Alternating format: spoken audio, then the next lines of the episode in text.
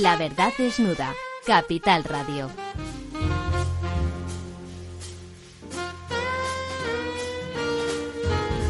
Hola, buenas noches. Como cada miércoles, aquí en La Verdad Desnuda. Hoy estoy yo al frente, Lorenzo Dávila, quienes les habla, eh, pues porque por circunstancias eh, de la gran nevada que hemos tenido, la, nuestra querida Filomena, eh, a su pesar, pues nuestro director de programa, don Ramiro Urín, le tenemos extramuros y por lo tanto conectado ante la dificultad de poder moverse eh, desde las afueras de Madrid, eh, cercano además a la sierra, pues le tenemos conectado por teléfono don Ramiro. ¿Está usted ahí? Aquí estamos. ¿Qué tal? ¿Cómo, cómo, llevamos esos...?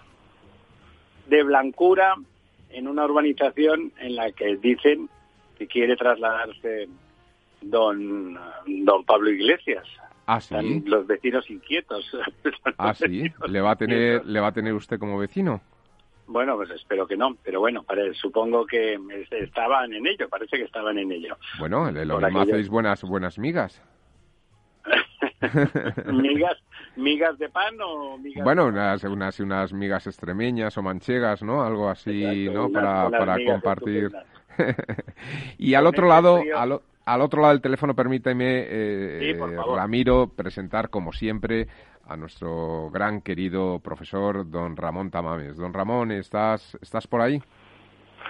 Aquí estoy, querido Lorenzo, a pie del cañón también aislado, aunque sea casi en el centro de Madrid, pero todavía con las calles secundarias sin limpiar y prácticamente sin poder salir de casa. Bueno, está. Pero en fin, siempre hay que ver las cosas con optimismo y ya pronto, en unas horas, vamos a despedir a Filomena que vaya nombrecito que le pusieron.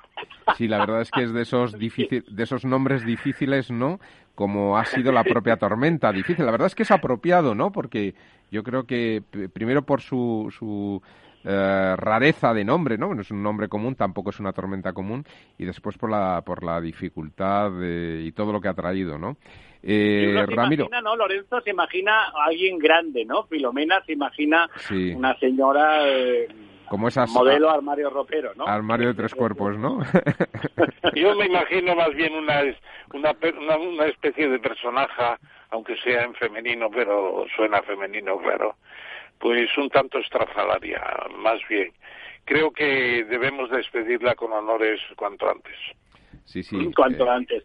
Una cosa que no les va a decir nuestro conductor de hoy, que es don Lorenzo, eh, es que el llegar hasta ahí ha, sido una profesión de riesgo, aunque él vive cerca, vive realmente cerca, va andando hasta, hasta nuestro estudio, pero le ha costado ya un culetazo, motivos por los cuales pues nuestro profesor Tamames, que tampoco está demasiado lejos, ha hecho más que bien en quedarse en casa. Así es, así es. Están los suelos, sobre todo ahora que ya estamos como a dos grados bajo cero, eh, que empiezan, y además traicioneros, porque ves el suelo como teóricamente limpio, pero con esa capita de agua fina que parece que el suelo está gris, no blanco, donde pisas, pero está ahí justo esa capa de hielo mínima, pero suficiente como para, para irte al suelo, casi es más seguro pisar por, por lo blanco, ¿no? Es decir...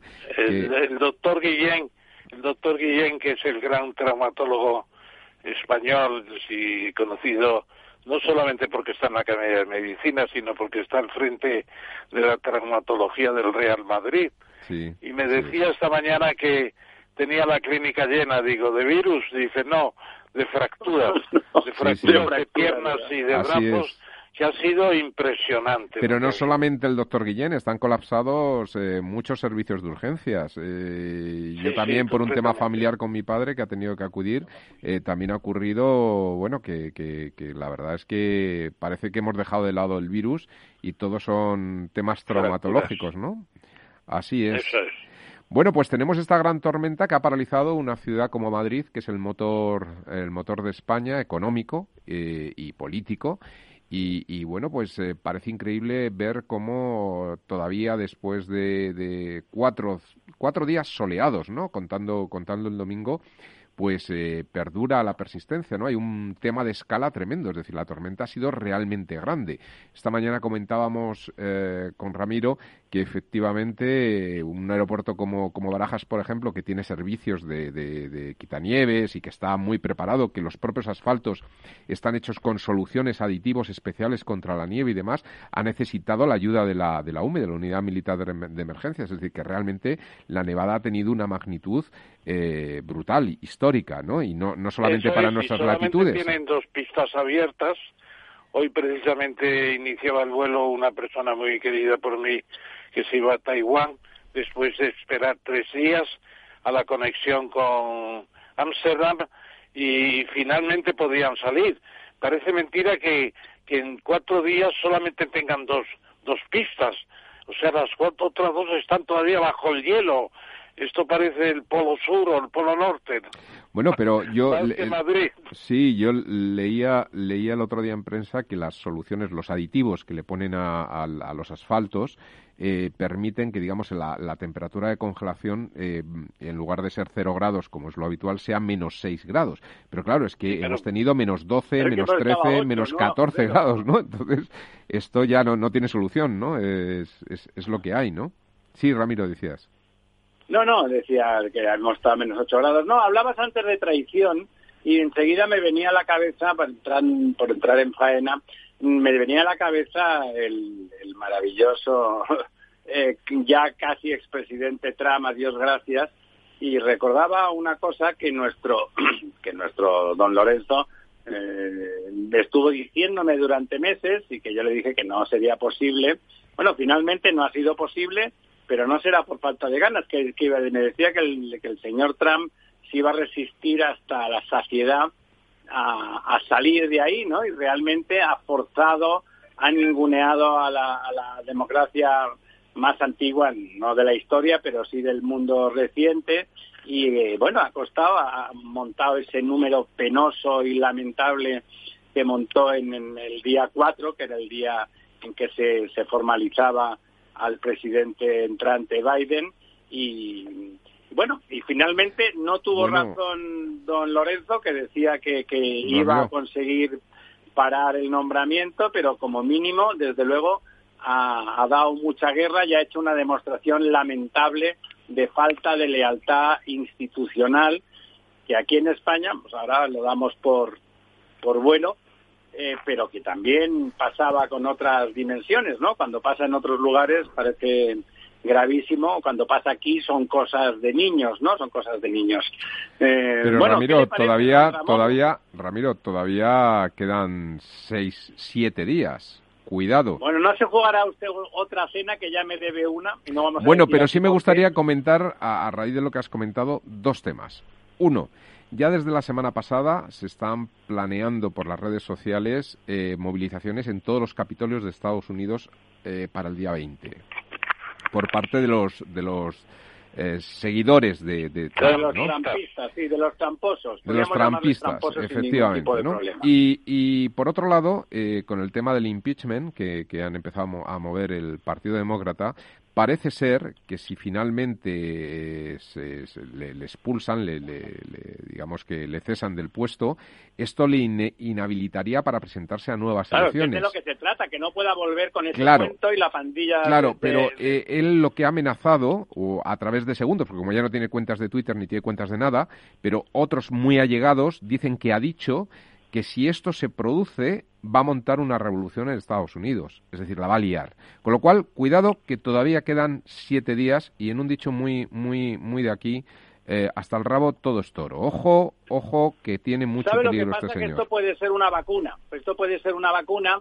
porque hay, hay veces que, que es casi mejor que las cosas queden claritas y que alguien se oponga, que alguien ningunea la Constitución, ningunee lo que han ganado, perdona, es que han sido cuatro millones de votos más, o sea, no han sido unos poquitos, o sea, es, es, igual, es lamentable, es, es triste, pone en evidencia delante de los populistas antidemócratas, que son tantos, que, que la democracia siempre está en riesgo, que cuando uno vota un tipo que lo único que le importa es su trasero y su ego y su narcisismo se, entra en riesgo. Los grandes populistas son siempre grandes narcisistas y, bueno, la, la, democracia que parecía esas películas, esas películas distópicas que hemos visto más de una vez, donde pasa un intento de, de, autoritario en, el, en, Estados Unidos y que siempre nos parecía que era una broma, pues resulta que no es tan broma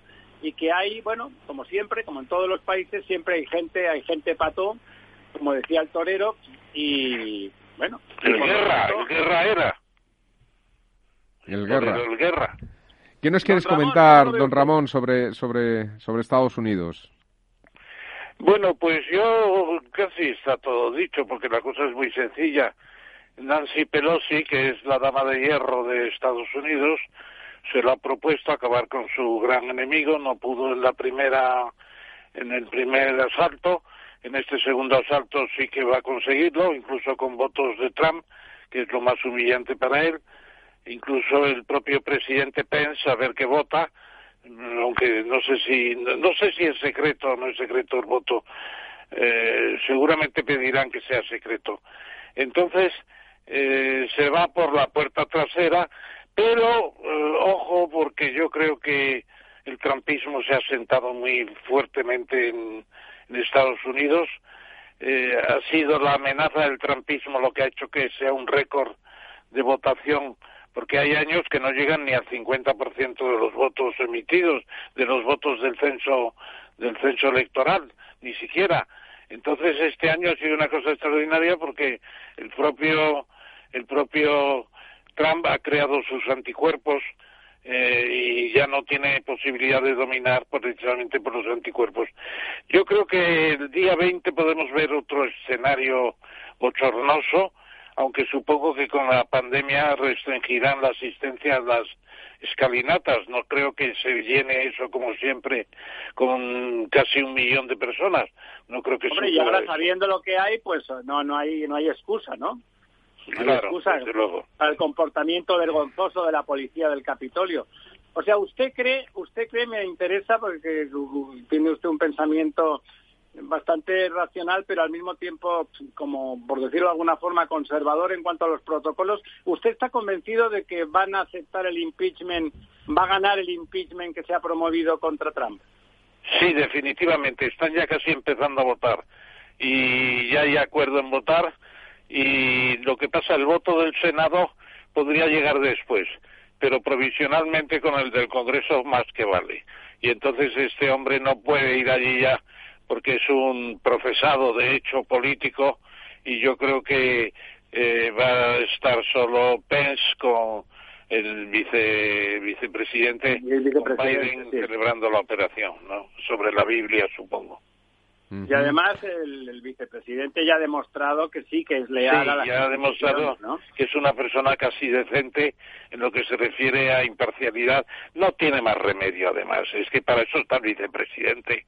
Mm. Bueno, pero está bien que, que de golpe alguien tenga claro que hay que cumplir con, con las cosas, bueno, es bueno, es, como reconfortante. Es, es, una de las funciones eh, constitucionales, ¿no?, del vicepresidente de Estados Unidos. De todas formas, dejarme, por, por las horas que son, eh, eh, Ramón ha mencionado a la bicha, ¿no? me refiero a la bicha, ha dicho, pues con el efecto de la pandemia, no sabe cómo será y tal, la pandemia.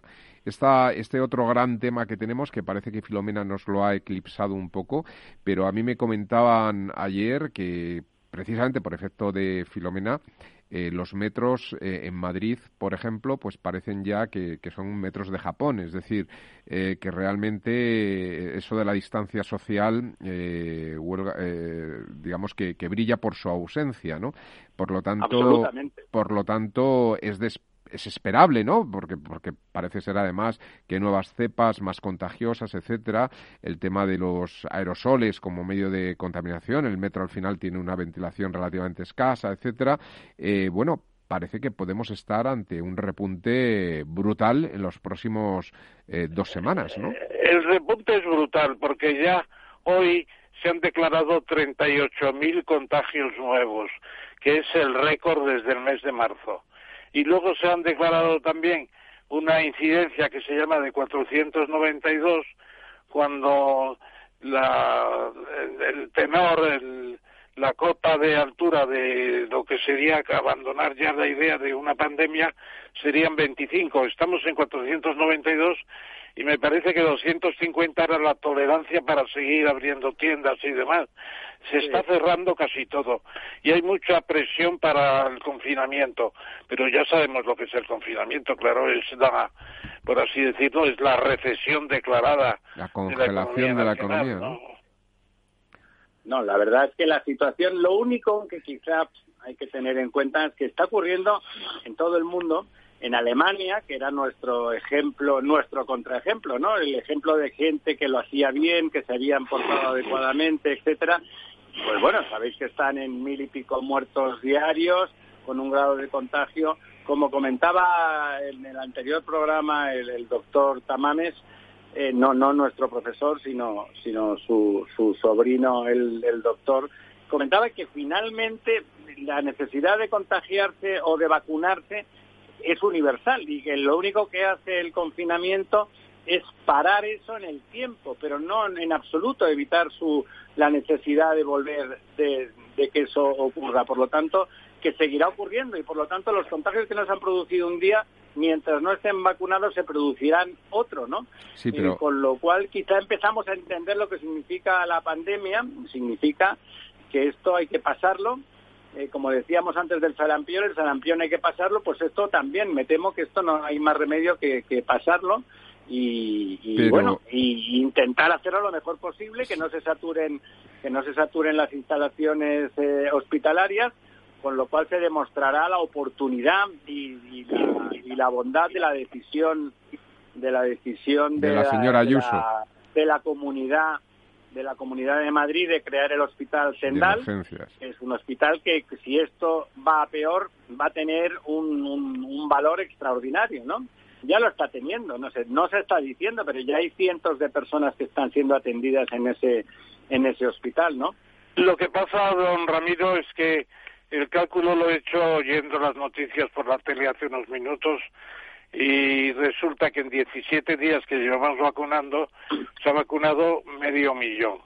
Medio millón, claro, medio millón, eso significaría un millón y medio al mes, pues necesitaríamos más de un año para llegar al nivel de... Claro, pero bueno, eso era pero bueno, de una muerte anunciada. Sí, pero... pero rebaño que sé. Pero Ramón, Ramón, eh, perdona porque no es así, porque aparecen noticias, por ejemplo... no cogido la célebre velocidad de crucero todavía. No, no, no, al revés, mucho peor, porque eh, salió hoy en prensa una noticia de que se van a recibir las primeras eh, dosis de la moderna, de la otra vacuna, y está limitada en las próximas semanas a 600.000. Es decir, que, que realmente dices, bueno, si siguiéramos este ritmo tardamos un año. Dices, bueno, si siguiéramos este ritmo y vinieran las vacunas suficientes para seguir ese ritmo, porque nos ha venido un primer lote y está por ver si vamos a poder mantener, y esto ya no es un tema de España, es un tema de la Unión Europea y de los laboratorios, es decir, que también hay una, una, una capacidad de producción limitada eh, cuando la demanda es mundial y estamos hablando de siete mil y pico millones de personas.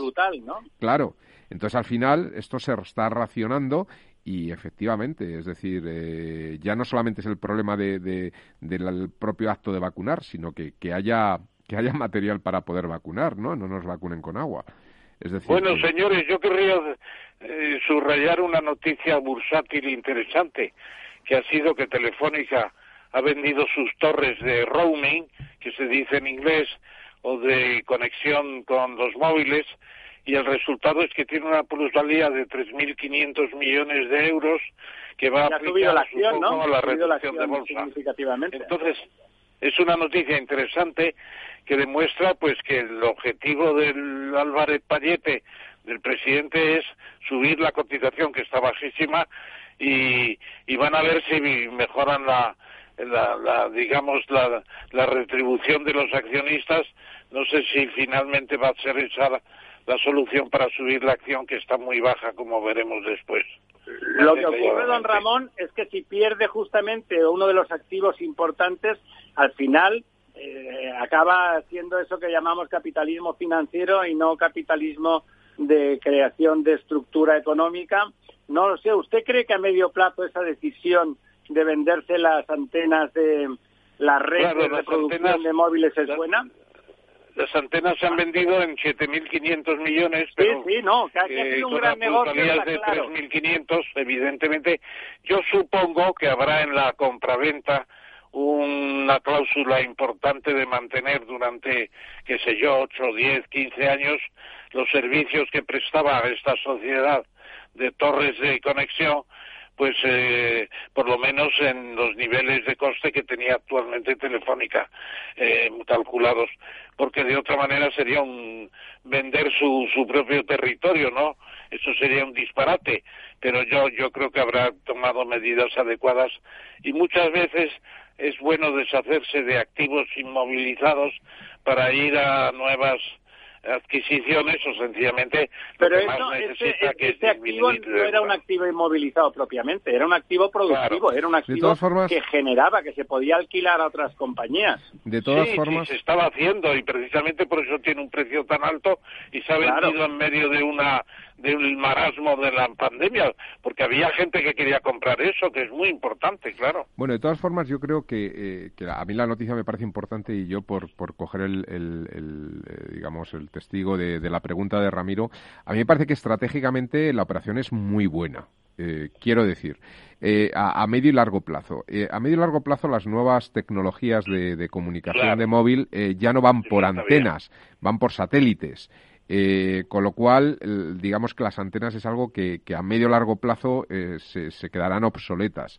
Eh, ¿Qué ocurre? Que efectivamente habría que ver la letra pequeña porque, claro, el que lo compra tampoco es tonto. El que lo compra lo comprará porque sea una especie casi de, de, leaseback, ¿no? Es decir, de, que yo te compro todo esto, pero tú me lo, te lo alquilo a ti mismo durante 15, 20 años o los que sean. Y me lo pagas tú. de forma que me lo pagas tú a plazos. La clave está si, porque además esto va a ocurrir, ¿no? Es decir, las empresas punteras de telefonía saltarán a los 5G o a los 6G, que ya están los chinos desarrollando la tecnología, eh, pero habrá otras más más económicas de mercado que, cubrirán otras necesidades de quien no necesita esas velocidades, irán en 4G, etcétera. entonces es la capacidad que tenga Telefónica de ir subarrendando o de dividir la, la, demanda que tenga, crear nuevas compañías, digamos B, Movistar B, como se llamen, y que éstas eh, operen con esas tecnologías, que sigan pagando eso, mientras que deje eh, a la estrella, al book insignia de, de, la empresa con las nuevas tecnologías, ¿no? O sea, yo creo que estratégicamente estoy convencido de que, de que la solución es muy acertada. Y de hecho, cuando sube la acción, pensemos que detrás de la acción no está solo la señora María con las Matildas históricas de Telefónica, es que hay fondos de inversión con un montón de analistas que saben lo que están haciendo y que han estudiado en profundidad y que toman decisiones bueno, bueno, de inversión. Eh, ese, ese último comentario la, primera parte del análisis me parece correcta. La segunda, habrá analistas que habrán hecho eso bien o no, don Lorenzo, ¿me entiendes? Porque también habrán hecho, como dice usted, el que ha comprado eh, también cree que ha hecho el negocio del siglo, ¿no? O sea que, bueno, eh, hay que verlo. A mí cada vez que en España vendemos en lugar de comprar, pues ¿qué quiere usted que le diga? Me parece que es más de lo mismo de siempre, mientras que compran siempre los mismos y vendemos siempre los mismos. Compran eh, empresas de países eh, tradicionalmente dominantes en tecnología y vendemos nosotros cuando a la que tenemos una posición interesante en cualquiera de esas cosas. Bueno, pero mm. don, Ramiro, no se escandalice usted demasiado, eh, se lo digo con el cariño de siempre, claro, no se escandalice porque resulta que Telefónica tampoco es 100% española.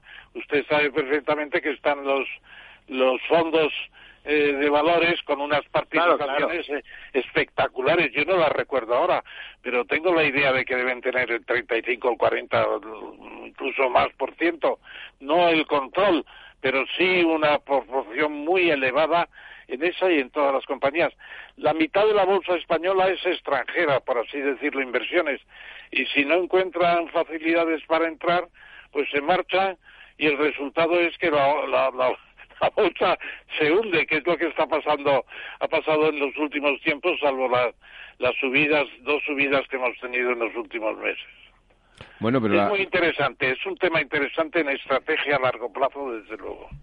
Absolutamente. De todas formas, todas las bolsas son mitad extranjeras. Quiero decir, eso es la globalización, o eso era la globalización, ¿no? Al final. Sí, lo que pasa es que el dinero y los fondos siempre vienen de los mismos sitios, ¿sabe usted?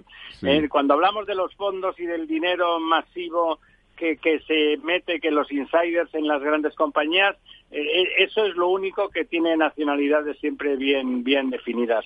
No sé, yo siempre que hablamos de estas cosas me acuerdo de, un, de una compañía que le gusta mucho a don Ramón y a mí también me gustaba, que era Gamesa. Gamesa tenía y tiene, vamos, todavía, lo que pasa que ya no es española, ya es alemana. Eh, tenía la tecnología mejor en, energía eólica, bueno, la compró Siemens simplemente. Si ahora tal, sigue manteniendo un cierto nombre, el nombre original, Gamesa, seguro que tiene ejecutivos y técnicos todavía bastantes españoles, pero una cosa en la que íbamos por delante ya, ya la hemos cedido porque alguien ha ganado dinero y ha pensado que era el momento de realizar beneficios. Bueno, eh, Volkswagen no se vende, hay cosas que no se venden porque es la manera de seguir teniendo una dominancia. Y la dominancia no es estrictamente el dinero. Y estará usted de acuerdo conmigo, don Ramón. Es más o menos, pero tampoco hay que ser tan, tan digamos, eh, eh, puristas del nacionalismo económico.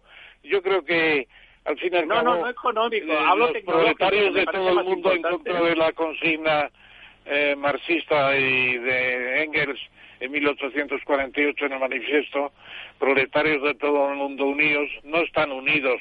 En cambio sí están muy unidos los de arriba, generalmente. Me sale un poco el ascua, el ascua. Y se lo digo con sinceridad. A mí lo que me importa es que haya, si acaso, un dinamismo y muevan las cosas y creen riqueza y creen trabajo. Eso es lo importante, en vez de dormirnos con un monopolio bien engordado y bien limitado dentro de España.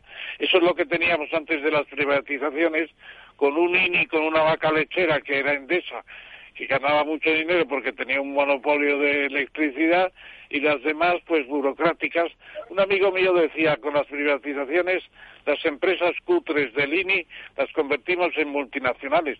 Eso claro, claro, pero justamente lo que, pretendo, lo que yo lo que pretendo es que sigan siendo multinacionales, que tengan sus centros de decisión cerca y no lejos, justamente cuando multinacionales que crean valor, como en este caso era Telefónica o la comentada Gamesa, ¿no? O sea, cuando creas valor, ese valor tiene, tiene pertinencia y en el largo plazo. El dinero es una cosa que se, que se acaba, que se reparte, lo del, lo del valor de la acción y que los accionistas ganen mucho, a mí la verdad, no dándome rabia como algunos miembros del gobierno, que no me molesta nada que la gente gane dinero, sí que me parece que no es lo más importante de una empresa, ¿no? Sí que no, es decir, por supuesto tiene que ganar, pero tiene que crear valor, tiene que aumentar valor. Antes, antes... Sí, sí, sí, bueno, pero don Ramiro, y eso quizás lo podríamos dejar ya para Es lo que va a decir, que, antes de seguir... Sí, porque ya consigue una plusvalía generalmente ¿no? para disminuir deudas, porque claro, se crece mucho, pero a base de un endeudamiento brutal. Telefónica que tiene todavía como 40 mil millones de deuda, por lo menos. Eso es brutal, es... Eh, eh, cuatro, cinco, seis veces, diez veces el EBITDA, eh, la distribución de beneficios. Eso también hay que ponerle un límite, me parece, ¿no?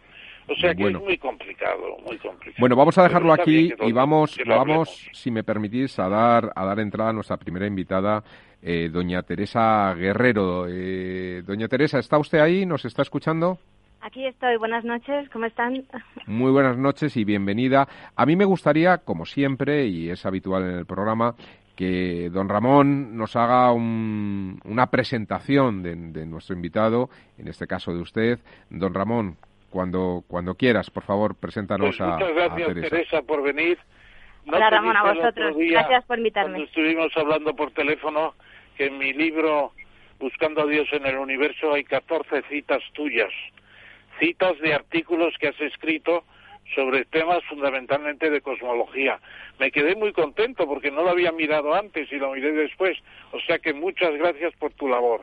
Me da mucha alegría eso que me dices. que ingresaste en el mundo, en el diario El Mundo el año 2000, después de haberte licenciado en la Complutense como Ciencias de la Información y que ya desde el 2009 estás al frente de la sección de Ciencia y Medio Ambiente que es una parte muy importante del libro, en donde está también escribiendo de vez en cuando Rafael Bachiller, que seguro que nos está escuchando. Entonces, te ocupas de eh, artículos de espacio, de espaciales, exploración, astrofísica, paleontología, que cada vez más importante, clima, biodiversidad, etcétera. Y tienes eh, idiomas muy fluidos en el español nativo, claro, el inglés, el italiano y algo de francés. Y después unos estudios en la Universidad de Perugia, que es muy interesante también cómo has ampliado allí tus conocimientos.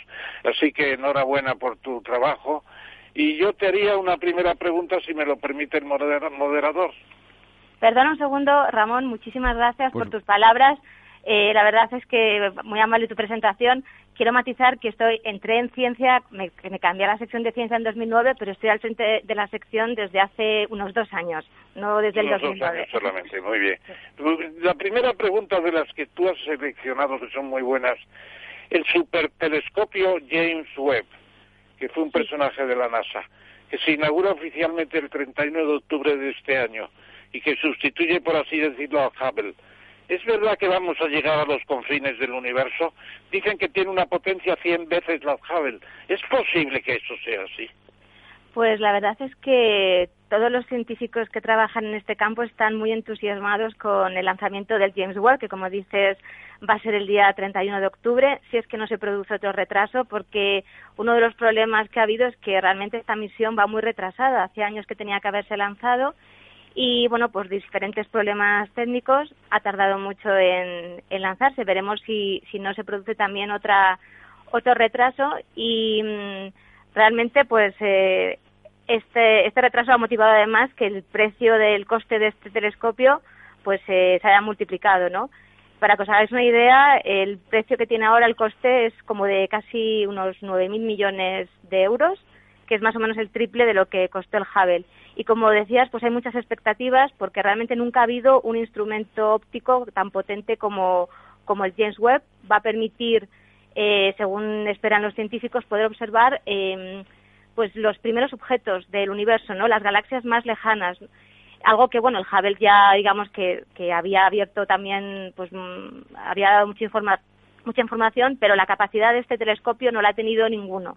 Así que realmente sí que, como dice Ramón, pues eh, se cree que puede realmente revolucionar lo que, lo que sabemos del universo y también, pues, lo que os decía, conocer mucho sobre el origen del universo, pero también, pues, eh, aspectos enigmáticos como la materia oscura, ¿no? Hay muchos aspectos que, va a investigar y también los exoplanetas, ¿no? Que hay tanto interés. A mí, a mí Teresa, si, si me lo permiten eh, mis compañeros, me gustaría preguntarte una cosa no, no tan lejana, pero que es una noticia que, que bueno, que, sale en prensa pues en esta semana o la semana pasada eh, en unas declaraciones de Elon Musk eh, que decía que había vendido todos sus activos, es decir, eh, todas sus casas, pertenencias, etcétera, porque era poco el dinero necesario para apostarlo todo en, en, ese, en ese viaje a Marte. ¿Realmente tiene sentido ir a Marte? Pues la verdad es que ir a Marte es el gran anhelo de, digamos, de, todas las personas que trabajan en la exploración espacial. Después de conseguir ir a la Luna, eh, siempre se vio Marte como el gran objetivo. De hecho, es curioso porque, por ejemplo, pues cuando hablas con los astronautas de la época Apolo o de los astronautas veteranos o la gente que lleva el programa espacial pues desde los años eh, finales de los años 60, 70 y les preguntas eh, dónde piensan que estaríamos ahora, pues muchos te dicen que pensaban que pues 10 o 20 años después de ir a la Luna hubiéramos ido a Marte. No se consiguió porque realmente pues se quitó, eh, digamos que, el interés por invertir en el espacio disminuyó una vez que la rivalidad espacial se fue también un poco diluyendo con el fin de la Guerra Fría. Pero lo cierto es que ir a Marte eh, esa pregunta que me haces también se la hacen los científicos. Hay quien piensa si realmente merece la pena enviar una misión tripulada, enviar personas a Marte, con lo caro que va a ser, y si no nos puede servir ya pues la información que nos dan los robots como Curiosity o como este robot por ejemplo de la NASA que, va a llegar en febrero entonces hay un debate en la comunidad científica sobre si merece la pena mandar a humanos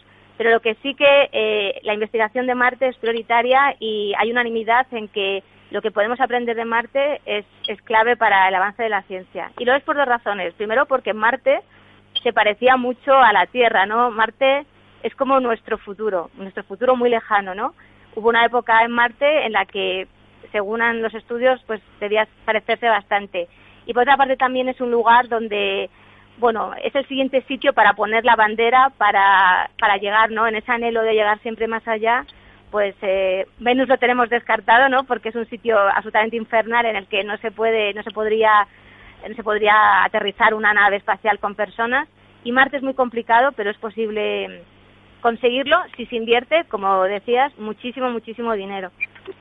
Pero eh, Teresa, sí, Ramiro. Una pregunta, Teresa. en cambio, hay otro tema. ¿No habría un tema intermedio muy, muy apasionante y que parece que podría facilitar mucho ese viaje a no solo a Marte, sino al resto del sistema solar, que sería establecernos seriamente en, en la Luna? Sí, ese es el camino, además, un poco como dicen, como la hoja de ruta previa. Y además, justo mencionabais a Elon Musk con Marte, que realmente Elon Musk está obsesionado con Marte. Es una persona, bueno, ahora es ya la más millonaria, ¿no? Desde en el ranking de ricos, pero realmente parece que su obsesión es ir a Marte. Él tiene, pues eso, muchos negocios, pero esta idea que tiene él de ir a Marte y de ser el primero, porque fijaos que él tiene planes de ir, eh, según dice él, otra cosa será que pueda conseguirlo o que efectivamente la nave llegue.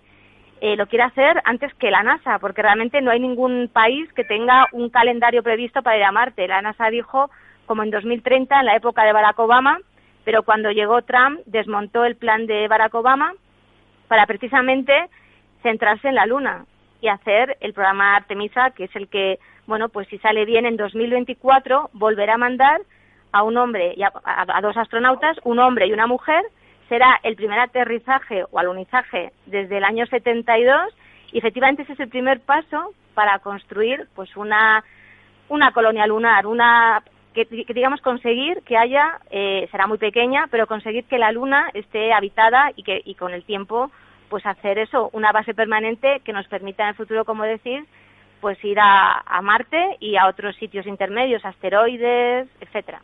¿Y no será, no será un, motivo de, conflicto, de guerra entre las potencias terrícolas por ver quién se queda con, con, ese, con esa especie de, isla perejil de que es la Luna?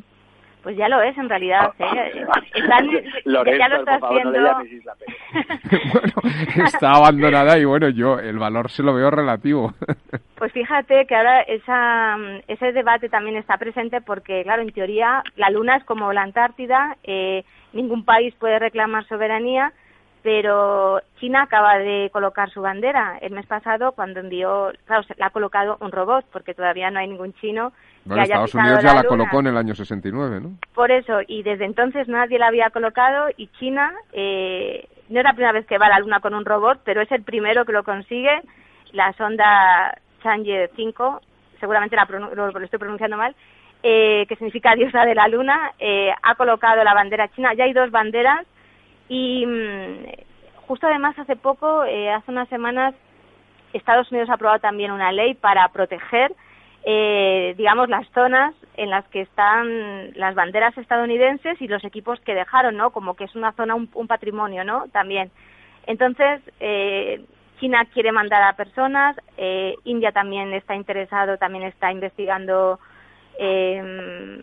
para intentar hacer misiones cada vez más ambiciosas y probablemente pues la, futura misión de los americanos seguramente van a ir dos estadounidenses, pero en la siguiente habrá un europeo.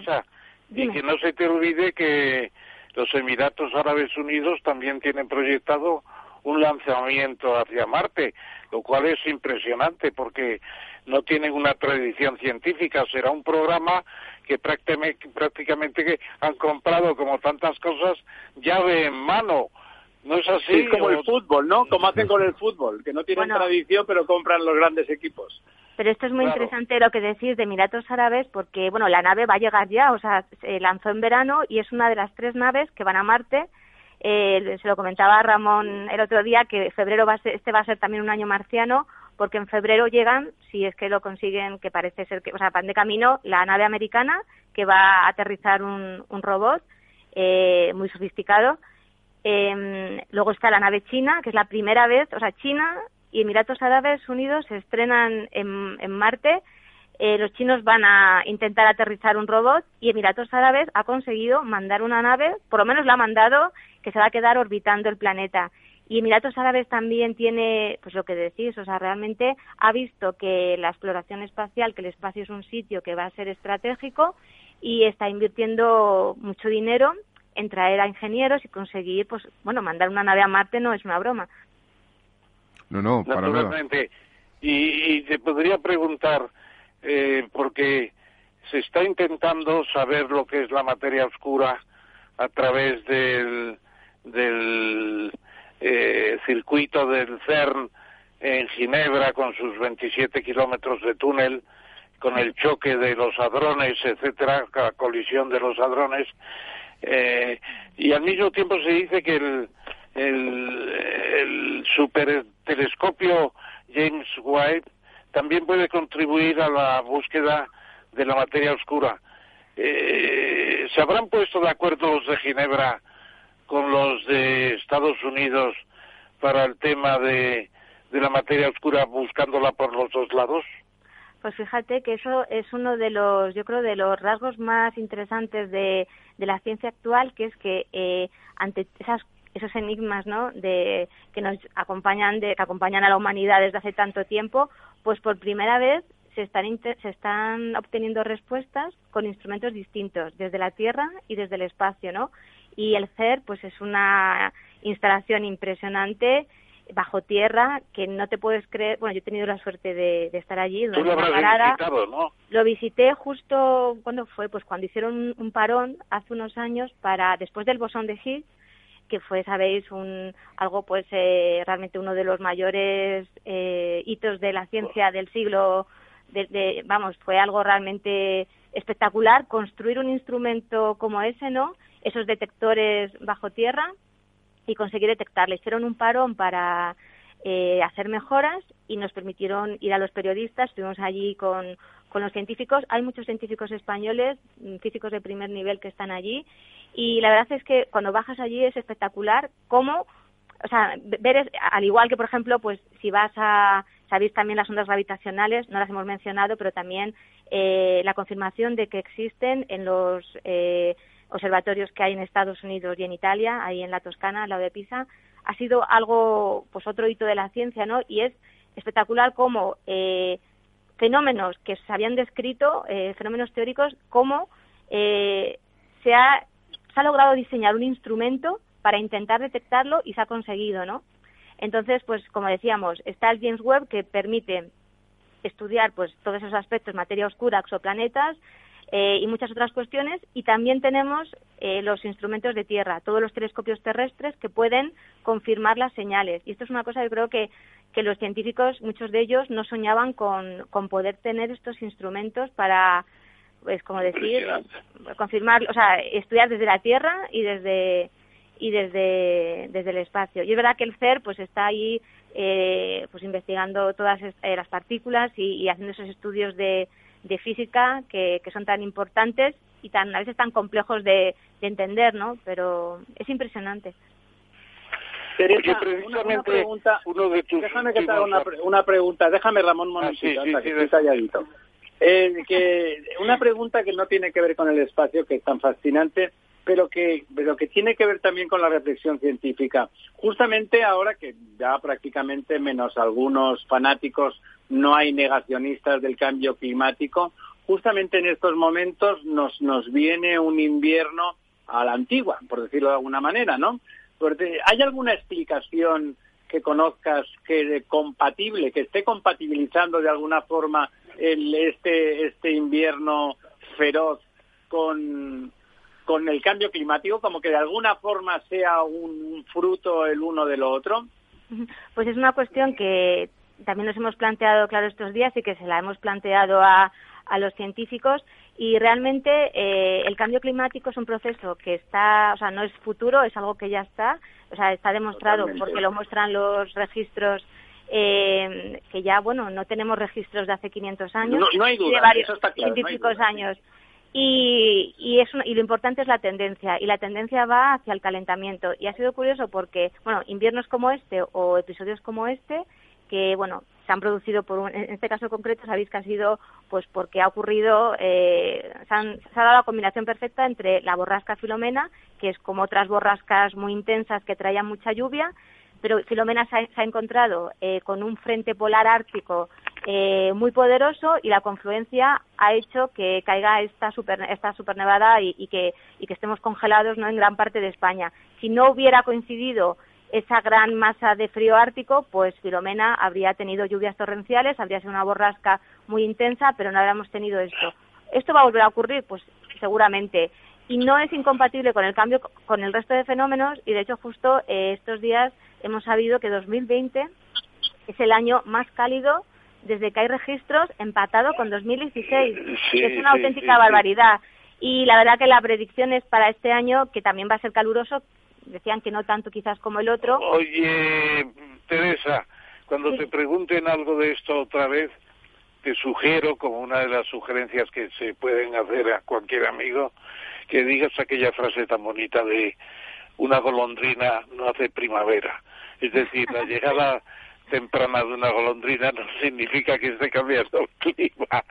Eh, no, Ramón, fíjate, pero, yo no lo decía porque fuera incompatible, sino que el cambio climático nos fuera a traer fenómenos mm, eh, eh, en general extremos, de otro tipo, ¿no? Además del calor que nos iba a traer, pues, por ejemplo, cosas como esto, ¿no? Como de golpe una nevada o una ola de frío que hace 50 años que no se producía cambios, cambios significativos en todos los sentidos, no en el sentido más simple del y Ramiro, Y Ramiro, si me permite, siguiendo con esta línea, también en prensa en los últimos años eh, está apareciendo el tema de la desaparición, ya más confirmado por la NASA, de las manchas solares, que decían que incluso podríamos estar entrando en una nueva mini, mini era glaciar, ¿no? O un nuevo mínimo de Maunder. ¿Esto, esto es posible? ¿Esto podría ser el inicio o, o realmente no, no tiene sentido?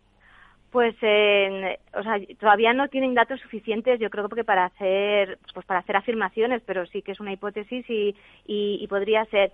Si me permitís un segundo, con lo que me decías anteriormente sobre los fenómenos extremos, sí que esa pregunta que se la hemos planteado a los científicos, ellos decían que no se puede, por ejemplo, realmente todavía no se puede eh, hacer grandes afirmaciones sobre esta ola de frío porque hay que estudiarla. Pero lo que sí que decían es que eh, efectivamente se sabe que el cambio climático va a hacer fenómenos, no, quiere decir que va a, hacer siempre, no significa que hay siempre más calor, sino que hay fenómenos extremos eh, en todas las direcciones y que también se producen cambios en, la concentración de aire en las altas capas de la atmósfera y eso también pues eh, podría haber influido en que haya este, que haya habido esta gran nevada, pero tampoco podemos decir que esta gran nevada es un fenómeno extremo como consecuencia del cambio climático. Y lo que me decíais del Sol, pues efectivamente el Sol además es otro otro cuerpo fascinante, ¿no? Con ese ciclo y, tenemos ahora observatorios que están permitiendo, pues, eh, estudiarlo de una manera eh, que antes no, no era posible y es verdad que eh, pues ese, son procesos que se producen eh, durante mucho tiempo y podría ser que estuviéramos al inicio. Podría ser, sí. Bueno, yo he leído en algún sitio que al final tendremos que dar gracias a este exceso de, de calentamiento global, porque el calentamiento global necesitamos, si no, eh, la Tierra como otros planetas del sistema podrían estar por la noche a 40 o 50 grados bajo cero todo el planeta, o el oscurecido, por así decirlo, y que el calentamiento global es siempre necesario. Tenemos una temperatura media de 15 grados, poco más o menos, y eso es lo que nos permite vivir. Pero yo quería preguntarte ahora, a propósito de uno de tus últimos artículos sobre los icebergs. Es decir, hay un observatorio ya de cómo se mueven los icebergs, se rompen las costras de hielo, grandes costras, algunas del tamaño de, de qué sé yo, la provincia de, de La Rioja, la comunidad de La Rioja, y se mueven hacia el norte eh, tenemos un sistema de vigilancia bueno en el más eh, en el hemisferio sur que en el hemisferio norte donde se tomaron muy en seria eh, la, señal del Titanic, ¿no? Allí me consta que hay una buena observación. Y también, ¿para qué sirven las bases españolas de Gabriel de Castilla y de Juan Carlos I en la Antártida? Pues eh, sobre los icebergs, eh, ahora la verdad que los satélites de observación de la Tierra están revolucionando el conocimiento, ¿no? De en general también la evolución de las capas de hielo en general y estamos viendo también por eso sabemos cuánto se está derritiendo el Ártico, que el deshielo, la época de deshielo llega antes, y también la Antártida, gracias a estas observaciones. Entonces, por ejemplo, pues el iceberg ese tan grande que se desprendió hace tres años, me parece, de, de la Antártida, ha hecho un viaje y de hecho ha habido, hubo como pues cierta preocupación porque parecía que podría eh, llegar a, una isla, eh, a las Georgias del Sur, y, y bueno, ser una amenaza también para la fauna que hay eh, porque claro, un iceberg que, llega a esa zona eh, puede ocasionar muchos problemas, aparte de los problemas que, que hay para la navegación, ¿no? Que es una zona que, bueno, es una zona remota, pero pues también hay, eh, hay, hay, barcos, ¿no? Y, mm, y, es verdad que los satélites eh, están permitiendo hacer un seguimiento día y noche con cualquier tipo de, de temperatura. En esto, en ese sentido, destaca mucho un programa de la Agencia Espacial Europea y de la Comisión Europea que se llama Copernicus, que tiene eh, los, los, los, centinelas, ¿no? Los satélites Sentinel. Entonces, pues eh, sí que eso no quita para que un iceberg, pues como este, por ejemplo, que decías, había ya fragmentado en cinco o seis trozos grandes, ¿no? Y bueno, pero sí que entenderlos, pues es importante. También es verdad que icebergs ha habido siempre. O sea, eh, eh, tampoco necesariamente está relacionado con el cambio climático. Sí que lo está la frecuencia con la que con la que se con la que se rompen o que pueda haber más. Y lo de las bases españolas justo, pues hoy hemos tenido una mala noticia que bueno, sea al final el buque Espérides que iba a ir a la Antártida para prestar servicio a estas dos estaciones cuando se abran no va a poder ir por el brote de coronavirus que ha habido. Eh, no sé si habéis estáis al corriente un poco de de lo que ha ocurrido con este cuéntanos, Cuéntanos. Bueno, pues en, eh, para, eh, España tiene dos bases españolas en la Antártida eh, que solamente abren en el verano austral. Son la Juan Carlos I y la Gabriel de Castilla. Entonces, por el coronavirus este año se plantearon no abrir, hubo debate, pero al final se decidió llevar la campaña, se decidió abrirlas y mm, se va a conseguir porque ya va, va otro buque, el Sarmiento de Gamboa, que va a recoger a los científicos españoles que están ya en Chile haciendo la cuarentena para ir a la Antártida. Entonces se va a abrir como el día 21, pero luego el gran buque Espérides, que es el gran buque oceanográfico español, pues tenía que ir para acoger a la segunda tanda de científicos y luego hacer el viaje de regreso. Y justo, pues salió de, mm, este barco salió de Cartagena el día 30. Y bueno, para evitar que haya brotes de coronavirus, este año se hicieron pruebas PCR, cuarentenas de dos semanas a todas las personas. Bueno, pues a las 10 horas de estar navegando, eh, el Esperides, eh, bueno, dos personas mostraron síntomas, les hicieron eh, el test, dieron positivo, le hicieron pruebas también a las otras personas que estaban cerca y también cuatro casos y se volvieron a las Islas Canarias. Y entonces han estado estos días viendo a ver si esto, bueno, lo publicamos ya la semana pasada, intentamos, intentaron, eh, bueno, desde las Islas Canarias esperar para ver si efectivamente eh, podían hacer una nueva cuarentena, pero ya hay 35 afectados. 35 de... Así que hoy eh, el Ministerio de Ciencia y de Defensa han decidido abortar el viaje del Espérides, con lo cual la campaña, eh, que iba a durar pues eh, unos 80 o 90 días, se va a reducir a un mes. 35 afectados, Teresa, ¿de cuántos tripulantes? 57.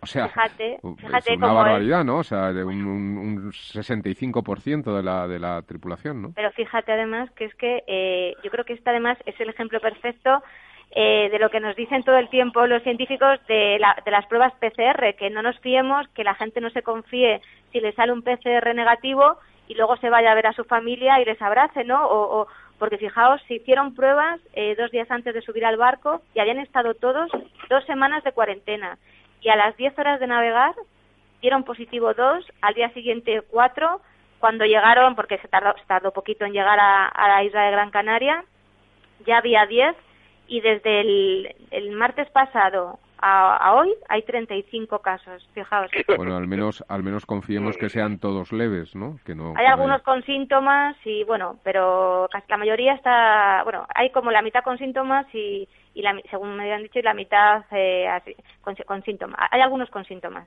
Pero bueno, esperemos, como, como dices, que. Pero bueno, lo único que ya era muy arriesgado, pues esperar y, mandar y mandar el barco. Así que como me preguntabais que para qué sirven estas bases, pues bueno, realmente este año, con un mes de campaña, según esta mañana hablaba con, con Antonio Quesada, que él es el secretario técnico del Comité Polar Español, pues la van a reducir al mínimo, van a tomar España en, está allí como desde hace unos 30 años y hacemos registros meteorológicos eh, muy valiosos de la meteorología, de la actividad del volcán que hay al lado de una de las bases. Entonces, no haber ido este año eh, hubiera supuesto perder esas series o romperlas. Y, ¿Tenéis también algún programa sobre las, las, las ballenas en el, digamos, en esa especie de, de reserva del continente sur? Pues eh, sur? no te sé decir, sé que o sea, hay estudios de la fauna de allí, seguramente también, pero no te sé decir si hay uno en concreto. Hay bastantes de pingüinos, pero pero se lo preguntaré y te lo diré. Seguramente sí, porque hacen, hacen, hacen estudios de, de fauna. Así que sobre todo también van para mantenerlas, porque un año sin entrar pues supondría a lo mejor que al año siguiente estén inservibles las bases. Bueno, eh, Mm, ¿Alguna pregunta, Ramiro? ¿O lo tenemos que dejar aquí? Eh, Teresa, ha sido un auténtico placer poder contar contigo eh, y esperamos, porque han quedado muchas preguntas, ha sido una conversación muy interesante y han quedado muchísimas preguntas, al menos en mi tintero, y estoy convencido que también en el de eh, don Ramiro y, don Ramón, que podamos contar contigo en otro... Si es posible todavía. Bueno, don Ramón, como siempre, dando la nota. a, ver. a ver, esto de la fosfina en Venus que puede ser creada por organismos vivos o puede estar ahí de otra manera que no sabemos. ¿Tú crees que se va a averiguar este año o ya está averiguado por la NASA? Yo creo que no se va a averiguar este año. Bueno, creo, eh, para averiguarlo, realmente la manera, digamos, imbatible es que, que vaya una nave espacial y que haga las mediciones y que pudiera a lo mejor tomando muestras eh, intentar eh, averiguarlo. Este año sabremos si la NASA o la Agencia Espacial Europea mandan misiones a Venus, que se están barajando, se barajaban ya antes de este hallazgo, y lo que se está haciendo es comprobar esos datos. Ha habido también ya algunos estudios que están poniendo en entredicho las mediciones, diciendo que podría haber errores, que la cantidad a lo mejor no era la cantidad de fosfina de este gas que, como decíais, en la Tierra eh, la, lo producen los seres vivos, que no es tan alta. Lo que vamos a ver en los próximos meses son otros estudios digamos, a favor o en contra de ese resultado. Pero saberlo, va a haber una nave sencilla, una nave privada que va a hacer ahí una, van a llevar un instrumento eh, para medirlo, pero no es comparable a los que mandaría la NASA. Así que yo creo que, no lo vamos a saber. Eh, no vamos a saber. de momento, de momento. De momento no. Yo creo que no. Muy bien. Bueno, pues tenemos. Muchísimas gracias, Teresa. Te, ha sido mío. Te invitamos por adelantado para próximos programas que esperamos contar contigo para todas esas cosas que, como digo, se nos ha quedado a todos en el tintero. En el tintero. Pues Veamos a. Gracias, estaré encantada. Buenas noches. Fenomenal, buenas noches. Vamos a pasar un minutito, si me lo permitís, a la publicidad de vida y a partir de ahí arrancaremos con nuestro próximo invitado, don César Lumbreras. La verdad desnuda. Capital Radio. Mesa y Descanso es el programa donde Mar Romero te acerca cada fin de semana los mejores productos, te invita a disfrutar de los buenos vinos de cada denominación de origen y a conocer restaurantes y lugares de ocio con un encanto especial. Mesa y Descanso. Siéntate, escúchanos y disfruta mientras anotas en tu agenda gastronómica momentos únicos para compartir. Los sábados a las 13 horas aquí, en Capital Radio. ¿Sabes cuál es el mejor dial para escuchar Capital Radio? Tu móvil. Ya tienes disponibles las versiones de iOS y Android de Capital Radio. Y si quieres escucharlas en tu coche, lo tienes muy fácil. Empareja el Bluetooth de tu coche con tu móvil o tableta, entra en la app de Capital Radio y ya lo tienes. Escucha Capital Radio en digital. Y si te preguntan qué escuchas, no lo dudes. Capital Radio.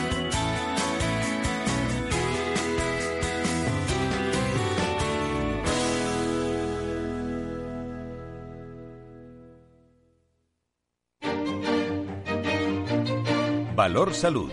Tiempo de salud. Su actualidad, sus personas, sus empresas. Todos los viernes a las 10 de la mañana en Capital Radio, con Francisco García Cabello. La verdad desnuda. Capital Radio.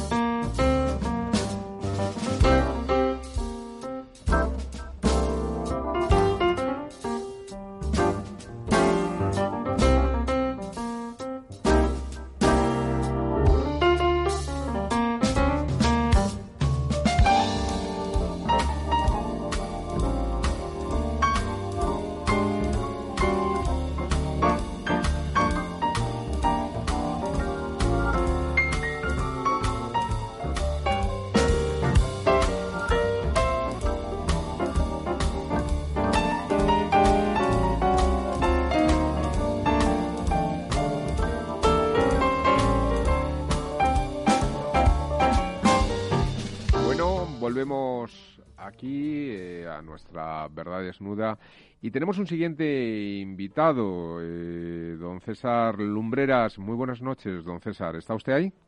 Aquí estoy. Muy buenas noches para ustedes y para todos los oyentes. fenomenal. Don Ramón, como siempre, de nuevo, eh, por favor, preséntanos a los, a los oyentes, a nuestro invitado de esta noche, nuestro segundo invitado, don César. Es un placer muy especial poder no ya presentar, porque es más que conocido en las ondas, eh, pero sí hablar con César Lumbreras en la radio, eh, César Lumbreras Luengo, del año 55, de Adanero, Ávila, y un gran profesional de los medios.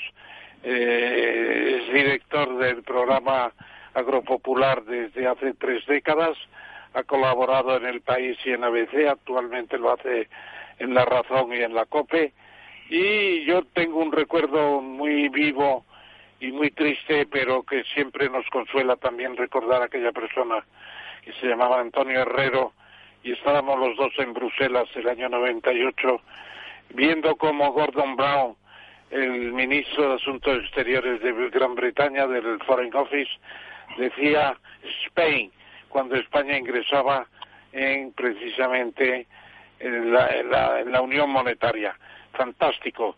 Y tenía que haber estado con nosotros Antonio Herrero, se quedó en Málaga, tuvo un accidente de, de natación y de exploración submarina y allí se quedó el pobre. Le recordamos a Antonio Antonio Herrero, los dos, espero. César, ¿no es así? efectivamente, buenas noches, Ramón. El 2 de mayo del 98. 98. El 2 de mayo. Fue eso que era sábado emitimos el programa desde nosotros Agropopular desde eh, Bruselas. Antes había estado Antonio Jiménez y por la tarde eh, nos comunicaron eh, lo que había sucedido. exactamente. Tremendo. Bueno, pues César es un gran profesional, como se ha dicho ya y lo sabe todo el mundo. Tiene el premio Ondas, tiene el premio Insignia de Oro de, de Asaja, tiene también el premio del ICAM, ahí coincidimos en premio, César.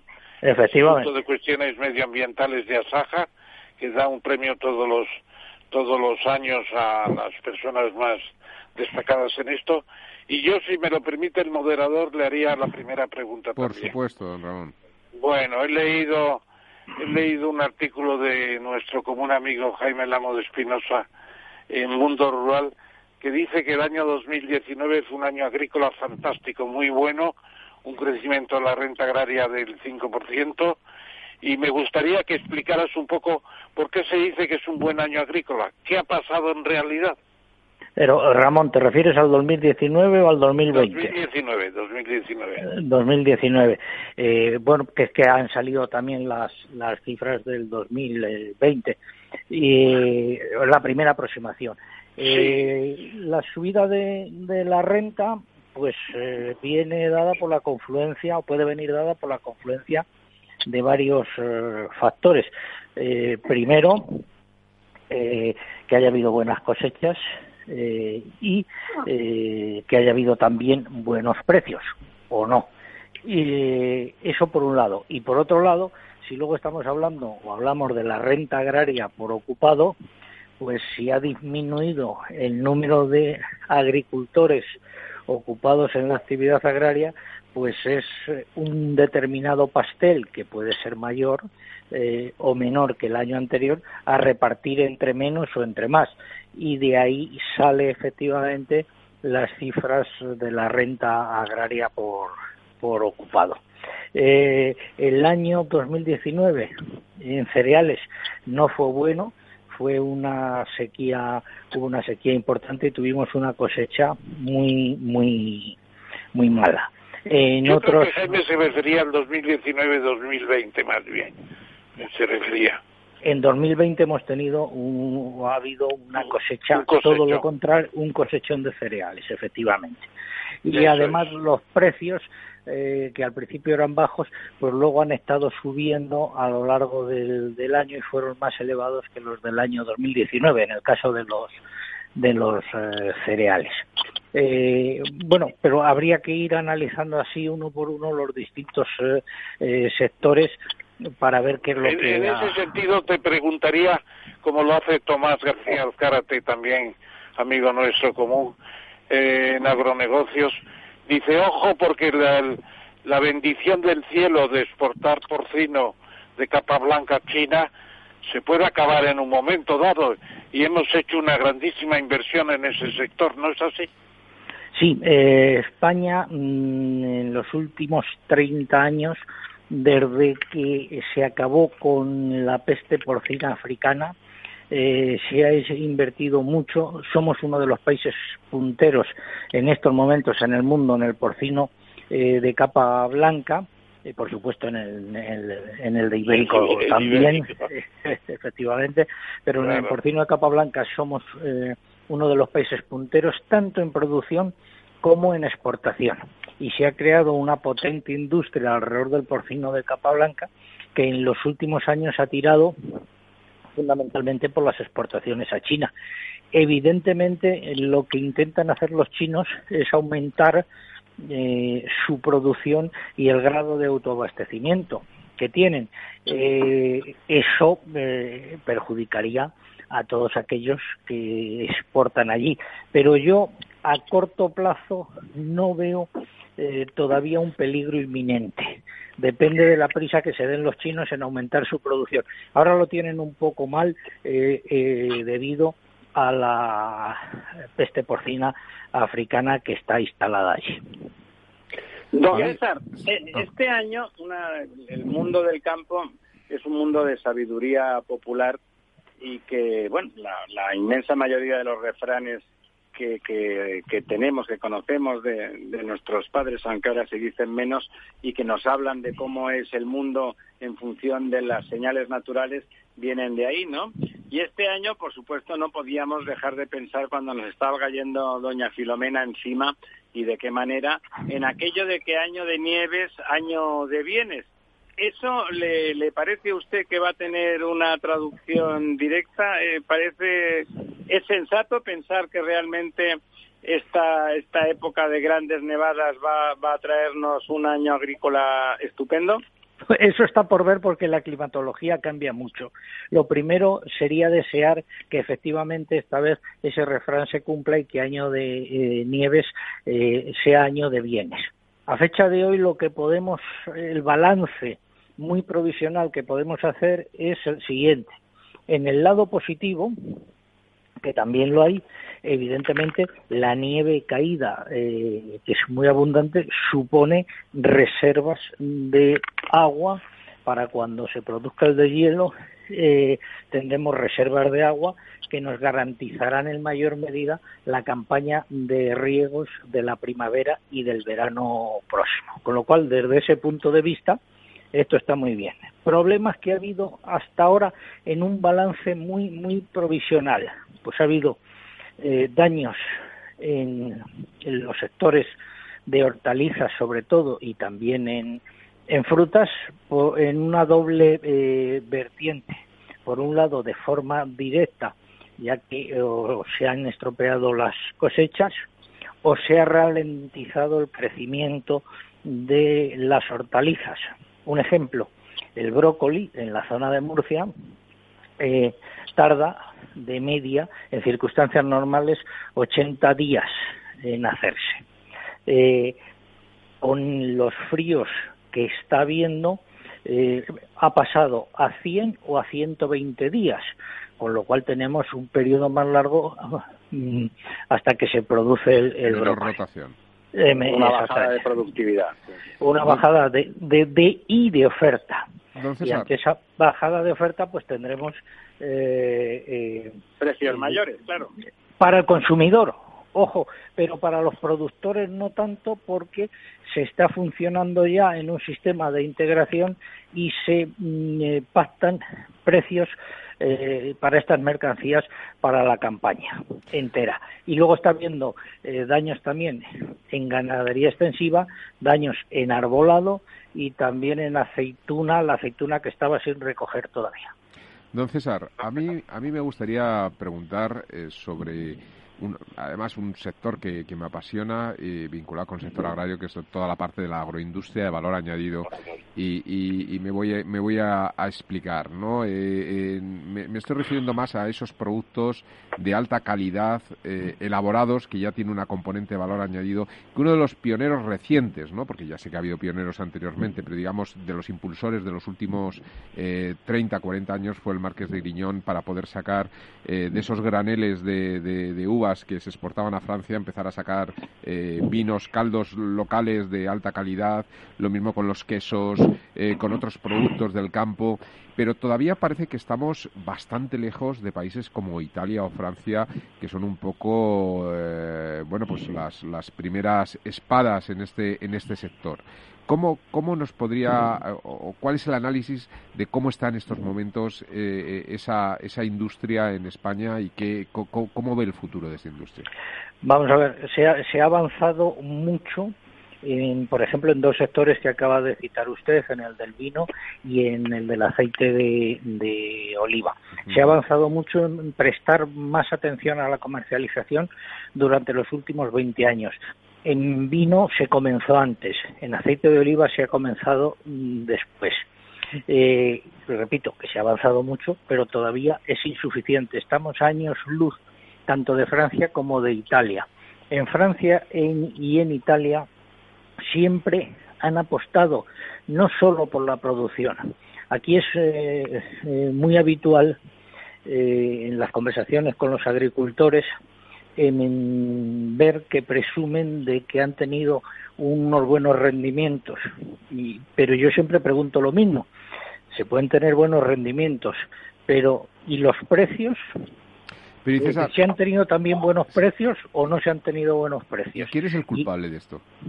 No, eh, pues eh, desde mi punto de vista, el propio sector que ha prestado mucha atención a la producción tradicionalmente en España y poca atención a la comercialización, a generar valor añadido y a quedarse con la mayor cantidad de dinero posible de todo el proceso. Y para mí el dinero está en la comercialización, no está en la producción. En Eso por un valor añadido ¿no? del producto. Y luego eh, eh, también, hombre, nos encontramos no tanto con los franceses, pero sí en relación con los italianos en algo que eh, en lo que no caemos, a pesar de que es evidente. Eh, ¿Cuáles son los mejores embajadores de los productos agroalimentarios de un país? Pues fundamentalmente los restaurantes, en el exterior me refiero. ¿Cuántos restaurantes italianos hay en el mundo? Infinitos. Que pueden claro, que pueden hacer promoción de su aceite, de su vino y que la hacen.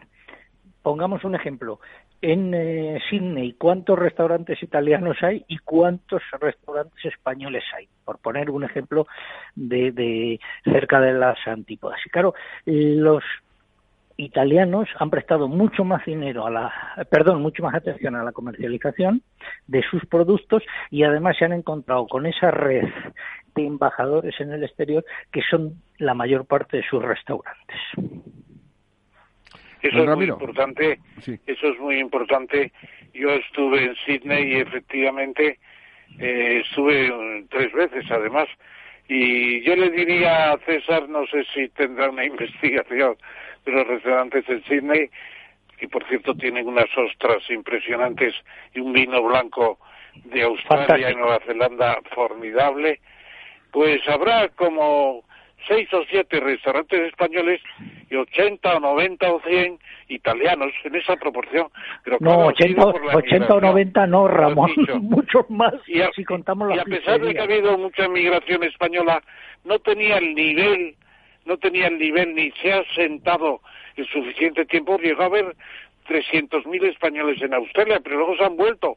Y el resultado es que no ha dejado la huella de las colonias estabilizadas, los griegos también, por ejemplo, en Sydney, pues que, que creaban un hábito y una costumbre de comprar esos vinos. Pero, don Ramón, y usted que ha viajado mucho, y, lo digo desde mi experiencia. Afortunadamente, sí. y lo digo desde mi experiencia también viajera. Eh, eh, yo, hombre, eh, evidentemente me es más fácil juzgar la cocina española porque soy español, pero yo los restaurantes españoles que me he encontrado en el extranjero, salvo excepciones muy honrosas, pero normalmente restaurantes de muy alto nivel y muy caros, son bastante eh, mediocres, mientras que los restaurantes italianos, siendo una comida más económica, etcétera, son bastante homogéneos. Quiero decir que, que una pizza, eh, por poner un producto muy, muy, muy, digamos, muy común y muy popular y básico, pues encuentras muchos restaurantes italianos por todo el mundo con un nivel de calidad de pizza parecida a la que te puedes encontrar en Roma o en ciudades italianas.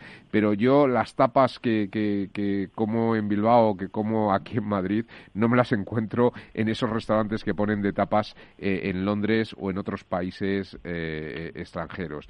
Eh, ¿Tiene esto mucho que ver? Yo, eso evidentemente la calidad siempre tiene que ver, pero para mí en este caso eh, está en la cantidad. Es decir, 100 restaurantes italianos que cada uno te ofrecen vino italiano frente a dos restaurantes españoles o a tres que también te van a ofrecer vino español o aceite de, oliva, la diferencia es abismal. Por eso digo que la mejor red de venta que tienen los italianos de sus productos agroalimentarios es justamente en el exterior su, su eh, importante cadena de restaurantes italianos que hay por el, por el mundo. Para mí en este caso es más la cantidad sí, pero César, la, cantidad viene porque realmente dan una calidad más o menos homogénea. El concepto de calidad tiene mucho que ver con que uno eh, tiene una expectativa de lo que se va a encontrar y finalmente se lo encuentra. Don Ramón, ¿su experiencia en los restaurantes españoles extranjeros es positiva? Es, eh, porque yo he comido unas paellas en París, en restaurantes españoles, realmente nefastas. No, no, no, no es buena tampoco. Es decir, para un restaurante bueno que encontramos, qué sé yo, por ejemplo, en, en Panamá, en los países de habla hispana. Bueno, ahí es distinto, ahí hay más. Pues para uno bueno que encontramos hay tres malos, la verdad. Ese es el problema. Hemos destacado mucho en la gastronomía. Un Ferran Adrià y un Arguiñano, ahora más en la televisión que en otra cosa, pues son restauradores formidables. Pero esos niveles de calidad no los tenemos extensivamente en restaurantes tipo medio que son formidables, claro. Eh, eso es lo que tendremos que tener unas escuelas de cocina para exportar cocineros y exportar empresarios. Si es que no sabemos exportar todavía muchas cosas, aunque hemos mejorado bastante. Porque claro, exportar 23 millones de, de hectolitros de vino al año es una cosa impresionante. Lo que pasa es que cuatro o cinco son a granel y lo hacen muy bien los de la Mancha y ganan dinero exportando a granel, pero claro, los precios luego, los precios medios franceses, italianos y españoles pues son muy distintos porque tenemos demasiado vino a granel y también vino de pasto para eh, encabezar otros vinos franceses, incluso en el champán francés, pues hay vinos de la Mancha, eh, seguramente, ¿no es así? ¿No es así, César? Eh, sí, por supuesto que, sí. Por eso decía antes que se ha eh, hecho una gran labor en los últimos eh, años, pero que es todavía insuficiente y queda muy por debajo de la delantera que nos llevan los franceses y los italianos. Bueno, yo, yo me tiré muchos años pensando que esto de las trufas era, era un producto italiano cuando resulta que el mayor productor del mundo somos nosotros, ¿no? Al menos de la trufa negra, ¿no? Y pues, además de una gran calidad. de una gran calidad, pero bueno, eh, que, te acabas creyendo, lo venden tan bien los italianos que te acabas creyendo que, casi casi es un invento un invento suyo, ¿no? Eso es su producto. Es decir, que realmente eh, algo mal hemos hecho, ¿no? Durante muchísimos años. De todas formas, me parece que ha dicho una cosa, don César, que hemos que no le hemos puesto el énfasis adecuado. Y, además lo ha dicho bueno no ha insistido porque es una persona discreta pero es decir la cantidad sí que importa. O sea hacer una pizza don don Lorenzo pues es una cosa relativamente sencilla y seguro que no es tan mal. Pero el problema de que de golpe hayan buenos bares de tapas en Nueva York, en París, en Londres, en Frankfurt, es de que hayan suficientes, como en todas las cosas. Cuando hay muchos, pues algunos son excelentes, otros son notables, otros son normales, algunos son necesariamente malos. Sí, pero don Ramiro, una tortilla de patatas tampoco es tan compleja y yo fuera de España no he comido ninguna buena. El, el, problema es de emprendeduría, don, don Lorenzo. Es verdad que los italianos, por ejemplo, bueno, lo llenan todo. Cuando uno iba de viaje de jovencitos, había italianos en todos sitios, absolutamente en todos sitios. Recuerdo en Nuanchot, en Mauritania, que el restaurante de referencia era un italiano de italianos que habían ido desde Italia. El problema de la cantidad y de la gente que una vez que se instalan como emprendedores son embajadores, como decía yo creo que una expresión acertada don César, es muy importante. Seguimos siendo gente a la que no se traslada por, por voluntad de emprender, sino estrictamente por necesidad. Y bueno, y eso seguramente no son las mejores condiciones para después convertirte tú en el primer, en el primer consumidor de ese producto agrícola extraordinario que es el producto agrícola español, ¿no? Bueno, bueno, bueno, bueno. Yo cambiaría un poco el tercio que puede estar ya un poco eh, consumido en parte. y le preguntaría a César, eh, ¿sería posible la subsistencia de la agricultura española sin la PAC? Es una pregunta muy directa, a ver qué dices. Eh, es que la eh, política agrícola común, quiero decir. Sí, Ramón, nos empeñamos en considerar a la agricultura española o a la agricultura francesa o a la italiana como un todo y no es un todo a efectos de la PAC. Ahora mismo el cereal no puede subsistir sin la PAC. La ganadería no puede subsistir sin la PAC. Eh, eh, el sector de carne de porcino, al que hablábamos antes, puede subsistir sin la política agraria común porque no tiene ayudas. El sector de las frutas y hortalizas, tres cuartos de, lo mismo. Es decir, mm, insisto en, los vinos igual, ¿no? Podrían subsistir. Y los vinos eh, con, matices. Eh, habría que ir eh, zona por zona viendo mm, en qué zonas sí cuentan con algún tipo de ayudas de la PAC y en otras que no cuentan con, ninguno. Entonces, habría que incluso verlo dentro de, los propios subsectores. El aceite de oliva, pues eh, mira, el olivar que se ha puesto en los últimos años intensivo y superintensivo, eh, hombre, le viene muy bien la ayuda, pero a lo mejor sin la ayuda podría subsistir. El olivar tradicional, el de baja producción, el situado en zonas dependientes, en de montaña, sin las ayudas de la PAC no puede subsistir. Y estamos hablando dentro de un mismo subsector. Por eso, eh, eh, cuando se habla del sector agrario español, y yo digo, mm, mm, vamos a ir punto por punto y, haciendo precisiones, incluso dentro del sector de las frutas y hortalizas. El mercado del tomate no tiene nada que ver con el del pepino. Y estamos hablando de las hortalizas y son dos mercados completamente eh, distintos. Por eso, insisto, hay que no se puede contemplar globalmente. Ahora, una gran parte del sector agrario español, sin las ayudas de la PAC, no puede existir. ¿Y la pesca, don César? En lo que respecta a la pesca dependemos, ahora que está tan de actualidad, eh, por la reducción, con el tema del Brexit, ¿no? Eh, por el Brexit, ha habido dos, dos noticias importantes en el último mes, que ha sido por un lado que se ha fijado las cuotas de pesca para este año en las que España ha salido absolutamente revolcada y la negociación ha sido absolutamente nefasta, con unas eh, reducciones de las cuotas que si bien han sido inferiores a las que proponía la Comisión Europea, no dejan de ser reducciones importantes, como lo ha puesto de manifiesto el propio sector pesquero español. Y luego, por otro lado, está el asunto del Brexit, que también nos va a repercutir negativamente, aunque ahí los más afectados van a ser los franceses y los holandeses.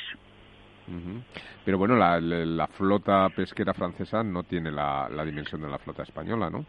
Sí, pero es que la flota pesquera española, una gran parte no faena en aquellas aguas, mientras que la francesa y la holandesa son eh, flotas de bajura que comparten eh, esa zona. Don Ramiro, ¿alguna pregunta eh, antes de despedir a, don César eh, que quieras hacer? Pues no, ya me parece que con César, la verdad es que hablar de agricultura y del campo español. Bueno, sí, mira, una pregunta que la he pensado, digo, bueno, no vamos a hacer la pregunta de mala leche, pero vamos a hacerla y además estoy seguro que don César tendrá una respuesta adecuada. Eh, esa nefasta, el nefasto resultado de las negociaciones pesqueras ¿Usted cree que lleva tantos años encima del sector que ha sido en parte fruto de una mala negociación por parte de nuestro país o ha sido crónica de una muerte anunciada? Pues yo creo que hay de las dos cosas. Es una crónica de una muerte anunciada porque periódicamente la Comisión Europea, prácticamente todos los años, lo que hace es proponer recortes en las capturas.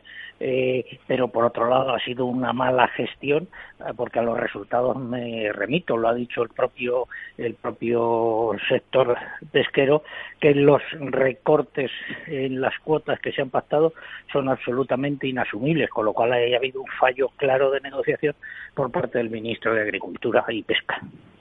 ¿Inasumibles qué significa, César? Estaría muy pendiente de si los recortes a veces tienen razones biológicas. Porque eso de ir con un triunfo, vamos a, tomar, pescar 80.000 toneladas de merluza y usted va a acabar con la merluza pues hay que tener mucho cuidado y a veces reducir las cuotas es indispensable por razones biológicas. Pero no quería yo referirme a eso para despedirme de usted. Yo creo que está minusvalorando al sector. Yo creo que el sector es consciente. Lo que quería decir es que la nieve está muy bien porque lo que permite es el ahijamiento de los cereales. Los cereales en épocas de fríos no salen, se quedan dentro y van echando hijos en las raíces, en, los tallos. Y en vez de 20 espigas, pues puede tener 25, o quiero decir un número menor. El ahijamiento en los fríos del invierno son muy buenos con la nieve.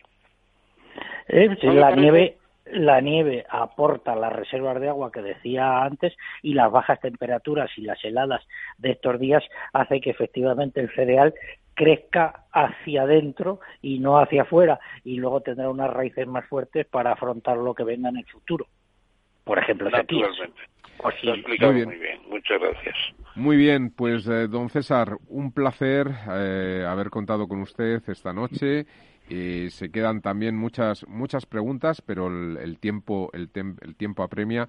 Y nos gustaría pues poder invitarle ya por adelantado para, para otros programas futuros para que nos siga contando y hablando de un sector que, bueno que es que es apasionante y que, tiene muchas oportunidades y muchas posibilidades de seguir creciendo. Y, hablaremos del señor Planas, naturalmente. Y hablaremos Perfecto, pues yo a estas horas encantado. Si me lo planteasen a las 7 de la mañana ya diría de antemano que no, pero a estas horas Muchas gracias. Fenomenal. Gracias a todos, Ramiro. Gracias, un abrazo. Un abrazo. La verdad desnuda. Capital Radio. Esto te estás perdiendo si no escuchas a Luis Vicente Muñoz en Capital, La Bolsa y la Vida. Las posiciones cortas lo que son es el buitre que devora el cadáver. El cadáver es anterior, ha muerto antes. No te confundas. Capital, La Bolsa y la Vida, el original. Si quieres entender mejor todo lo que rodea a nuestro sector alimentario, tienes una cita en La Trilla un gran equipo de especialistas te acercará a la actualidad económica y política desde el campo hasta la mesa. Conocerás sus principales innovaciones sin olvidar las producciones más tradicionales. Los sábados de 8 a 9 de la mañana con Juan Quintana, la trilla de Capital Radio.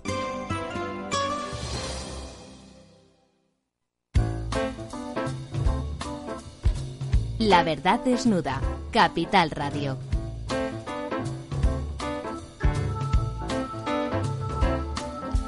Y seguimos aquí, eh, seguimos los tres, don Ramiro, don Ramón, en esa eh, quid pro quo que, que tenemos, eh, como siempre, con, con don Ramón Tamames. Eh, don Ramón, ¿está usted ahí? Ahí sigo, ahí sigo. Bueno, eh, a mí me gustaría empezar con la, con la primera pregunta eh, sobre, sobre nuestro, nuestro IBEX 35, ¿no? Eh, que, que, bueno, ha sido muy castigado durante los últimos, los últimos años, pero que ya lleva casi, casi 30 años vivo, ¿no? Eh, desde aquel famoso año 92 que lo fue todo para España. claro, en el año 92, pues precisamente se estableció el IBEX 35. yo recuerdo haber ido a la Bolsa de Madrid, a la Bolsa de Comercio, en la Plaza de la Lealtad, enfrente del hotel, del Hotel Rich, pues eh, pagar cinco pesetas y entrar a la parte de arriba a ver los corros, los, eh, sí, los corros donde donde se estaban especulando con las con los valores, es decir, se hacía por llamamiento, se ofrecían, se cerraban las operaciones a gritos con un cruce de papeles muy elementales y eso el año 88 se sustituyó por por la cotización electrónica. Ya los cruces de operaciones se hicieron todos electrónicamente. Fue una reforma radical del mercado de valores de España con el profesor Zoido a la cabeza. Se hizo muy bien y nació tres años después el IBEX 35. 35 empresas bursátiles cotizadas en bolsa y las más importantes del país. Un poco la idea de, del Dow Jones que creó en el Wall Street Journal, la gente en el Wall Street Journal para entenderse pues crearon su propio índice hace mucho tiempo y pusieron, me parece que son 30 empresas allí. Un índice bursátil y aquí pues indudablemente ha servido para las cuatro bolsas españolas que son Madrid, Barcelona, Valencia y Bilbao con un predominio muy grande desde luego de Madrid. Y se puede decir que estamos con la idea como el DAX 30 alemán o el CAC francés, otros índices bursátiles que hay en todo el mundo. Ha evolucionado mucho el IBEX 35 en estos casi 30 años. Eh, han pasado por el IBEX un centenar de empresas, totalmente 100 exactamente, que han estado, pues algunas siempre, 10 están desde el nacimiento del índice. Por ejemplo, Iberdrola o Santander o lo que hoy es el BBVA o la Telefónica, esas llevan 30 años, pero en cambio otras como Inditex pues entraron mucho más tarde y otras pues hace cuatro días, como quien dice, ¿no? Farmamar o Inmobiliaria Colonia o qué sé yo, hacer, hacer Mital hace años, eh, ha habido un mm. cambio muy fuerte y hay un comité que selecciona las empresas que están, pero no es un grupo de presión como a veces dice el marqués de Galapagar en sus eh, en sus arengas al, a, las, a los eruditos hace unas arengas diciendo que es un grupo de presión no más que un grupo de presión es la expresión la expresión de las 35 empresas más importantes cotizadas, porque no está el corte inglés, ni hay algunas otras, Mercadona tampoco está. Don Ramón, déjeme que, ah. comente brevemente, me parece. Sí, naturalmente, naturalmente. Lo que ha dicho usted, no, poca cosa tengo que decir al lado suyo, pero me parece pertinente el comentario de que el Marqués de Galapagar que, que ha prohibido que se pase por su calle, por cierto, y que sus vecinos tienen que dar vueltas ahora con, con la caída de y tal.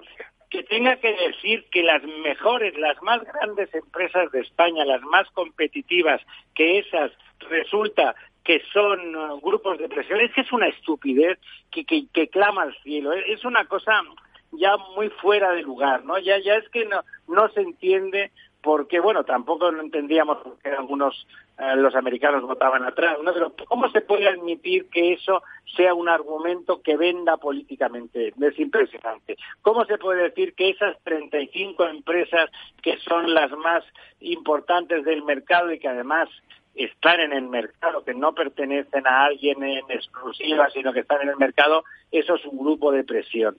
Ese es tremendo, es tremendo. Nada, ¿Y cuál es, y, cuál, don Ramiro, tremendo, es Tremendo, y además no tiene en cuenta, por ejemplo, pues que Telefónica, que llegó a representar más del 20% de la bolsa, cuando las Matildes, ¿eh? Matilde, que sean telefónicas para, para comprarse. Y ahora es un, un 441, pues ¿no? ahora Telefónica es exactamente un 4%. Detrás de Amadeus, detrás de Celnex, detrás de Inditex, muy detrás porque Inditex está la número 2 con un 11,5% en diciembre o Iberdrola está con el 16,6%. O sea que hay un cambio tremendo, hay una competitividad para estar arriba y para que no te echen del IBEX 35, porque en cuanto empiezas a flaquear y baja la cotización y la cifra de negocio disminuye, pues a la puerta De todas formas, eh, don Ramón, me, gustaría hacer un pequeño matiz, si, si me lo permite, y es que estos pesos, estos pesos de, las empresas dentro del IBEX eh, están ponderados por lo que se llama el capital flotante es decir, capital que realmente está en, en mercado. Eh, quiero con esto decir que una empresa como Inditex, que, hay un porcentaje de acciones fuerte que, que, está, digamos, en, un número reducido de, manos, eh, el caso más evidente es el de, el de señor... Eh, eh, bueno, se me ha olvidado el nombre del presidente de, Inditex, de Amancio Ortega, pues No, es una parte, no es una parte de capital que esté en mercado y por lo tanto quiero decir que el tamaño de la compañía en ese caso es mucho mayor que lo que de alguna forma representa el IBEX. Pero, pero sí que es verdad que, bueno, eh, una de las cosas más bonitas que ha comentado usted, profesor, es que es la historia de España de los últimos 30 años. Ver cómo esas empresas han ido luchando por estar en cabeza, por, por, por, por destacar y cómo efectivamente ha ido entrando. Yo recuerdo Farmamar, eh, recuerdo por, por circunstancias personales, eh, bueno, pues eh, desgraciadas, Grupo ¿no? Grupo Celtia. Sí, pero yo recuerdo que Farmamar hace pues ya 25 años eh, que mi suegra pues tuvo un cáncer que finalmente falleció, etcétera, ellos empezaron con la esperanza de un nuevo medicamento contra el cáncer de ovarios, ¿no? Y eran una, y era un y era, y era una empresa muy chiquitita. Yo de hecho a relación de aquello contacté con la empresa y contacté con el que entonces era doctor Jiménez, el, director digamos científico de, la compañía y estábamos hablando de una compañía pues nada de, de nada. Y hoy día está ahí en el IBEX 35 gracias al éxito de muchos de sus productos eh, farmacéuticos que han conseguido pues salvar muchas vidas o solucionar muchos muchos problemas de, mucha gente. Por lo tanto, es parte de esa historia de España y no, como decía don Ramiro, ese grupo de presión eh, casi de señores oscuros y grises, sino de personas y de grupos de personas emprendedores que han conseguido hacer país. Siguiente, siguiente... tiene, tiene usted razón en que es parte de la historia de España, no cabe duda. Eh, otro tema importante que, ha surgido hace, hace muy poco y que además a mí, yo, yo personalmente lo he seguido porque hasta me parece que es este mes de febrero cuando se produce la fusión ya definitiva, pero han tenido sus más y sus menos. Es un, noviazgo que ha durado algún que otro año. El grupo PSA, que, que recordemos el grupo, bueno, que encabeza Peugeot, pero está también la, la, marca Citroën, como las dos marcas un poco de referencia dentro de este grupo, se fusiona con, con la marca italiana, con el grupo italiano Fiat, que, que recordemos que también que, es lo que va a decir, que recordemos que están detrás la, la marca americana Chrysler y, Jeep, ¿no? Que, que, estaría también colgando a su verde de Chrysler. Esto lo convierte en el segundo grupo europeo eh, del automóvil y el cuarto del mundo, ¿no es así? Eh, ¿cómo, cómo, está esto? Sí. Y nacen con un nombre muy extraño, de esos nombres que se coge de lo que te ofrece el ordenador, y se llama Estel, Estela, Estelantis, Estelantis, un nombre extraño, difícil de pronunciar, no sé cómo han elegido eso. Efectivamente va detrás de Toyota, Volkswagen y la alianza Nissan-Renault. Y es lo cuarto del mundo, y van a tener una sinergia, la fusión, que es lo que buscan en gran parte, de 5.000 millones de dólares, eh, de euros, perdón, eh, en un año, eh, por lo menos en los primeros años, impresionante.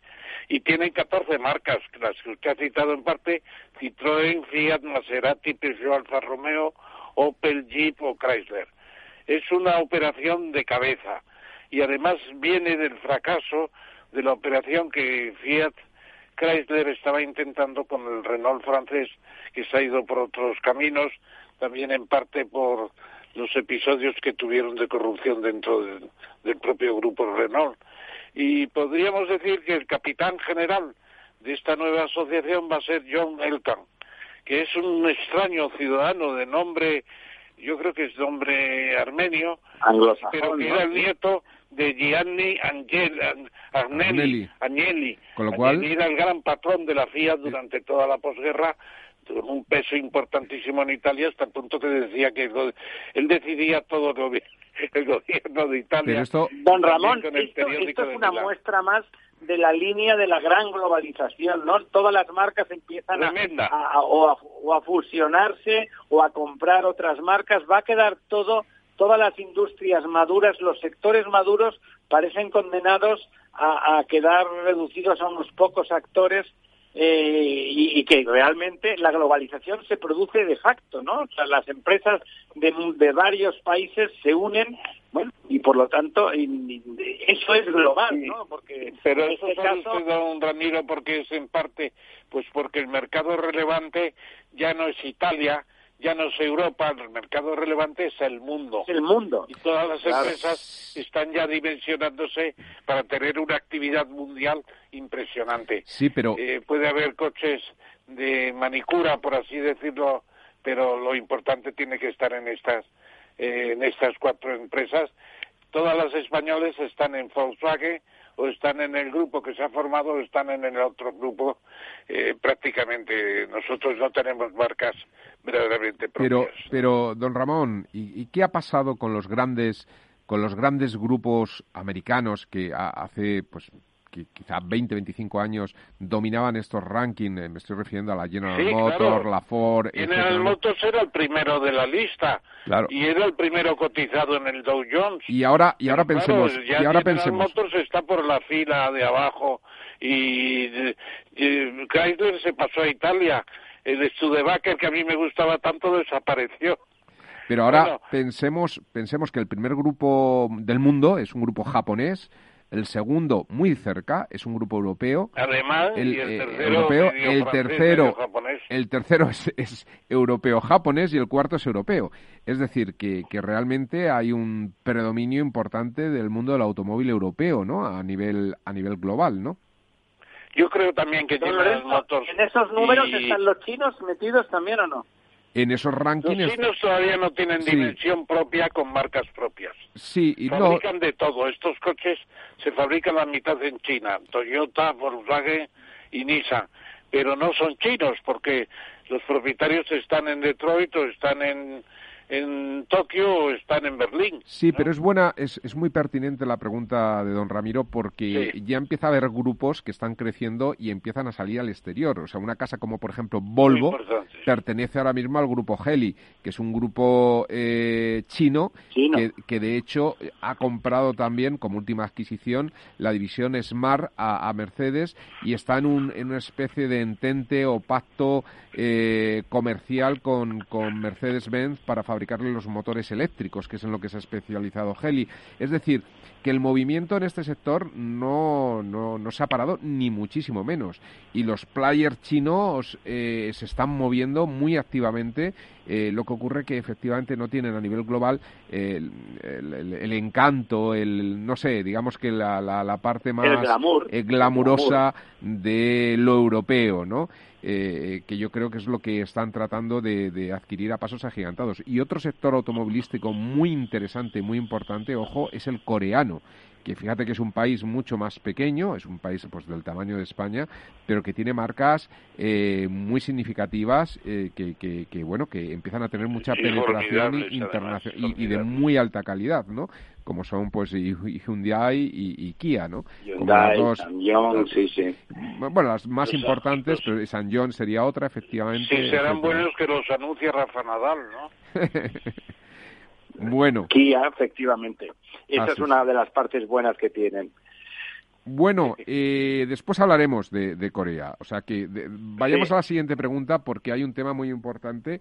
Hemos visto cómo se ha producido el Brexit nuestra Filomena casi no nos ha dejado ni nos ha permitido hablar de esto a nivel general en España, pero ¿qué está ocurriendo con Escocia? ¿no? Eh, los escoceses parece que esto del Brexit no terminan de, querer comérselo, don Ramón. Eh, parece que el movimiento independentista escocés empieza a cobrar fuerza de nuevo por momentos, ¿no? Sí, pero además con sentido, ¿no? No, por nacionalismo, sino con sentido, ¿no? Mm.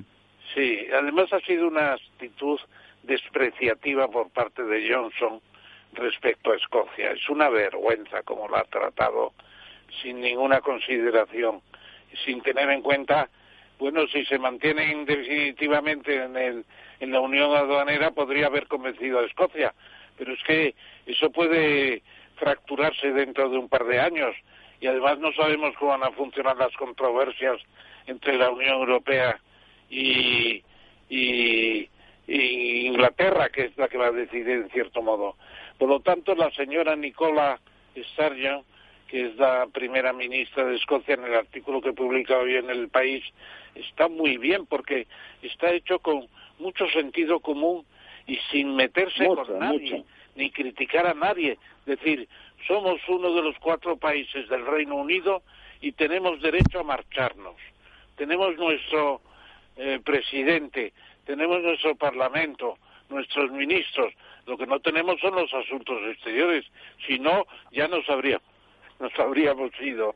Viene a decir, bueno, pues evidentemente están planteando el referéndum, que por cierto no hablan en el artículo del referéndum, lo dejan en el aire pero muy bien ubicado, y dicen, hemos sido europeos 50 años y queremos seguir siéndolo. Y somos una parte que nos, ha gustado ser europeos, queremos ser europeos, ¿no? Pero, don Ramón, eh, ese referéndum eh, tiene que estar autorizado por, por Down Street, Por Londres. Ajá. Esto, esto parece difícil con Boris Johnson, ¿no? Bueno, no lo sé, no lo sé, porque realmente Boris Johnson alude a una frase que pronunció alguien en el primer referéndum que dijo, y esto será para toda una generación. Y una generación, pues son muchos años pero no tantos tampoco, son 17 formalmente en algunos criterios, otros lo ponen en 33.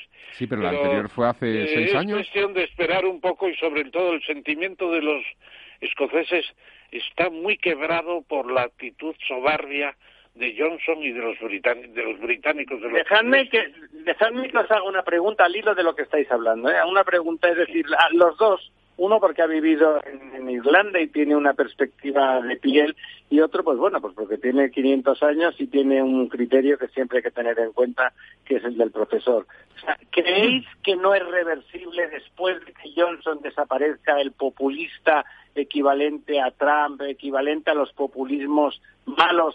Ahora que el Reino Unido, los escoceses, además el artículo ese al que apela don Ramón, lo que transmite es decir, mire, nosotros si siguiéramos en Europa, pues al final nos hubiéramos quedado en el Reino Unido, porque tampoco pasa nada. Estamos aquí porque queremos, pero como Europa está por encima y ya, ya es un objetivo de los, de los escoceses, nos hubiéramos quedado. El populismo de Johnson está trayendo ciertas dosis de destrucción eh, a corto o a largo plazo al Reino Unido. ¿Les parece a ambos dos que cuando Johnson desaparezca es viable la vuelta del Reino Unido a la Unión Europea?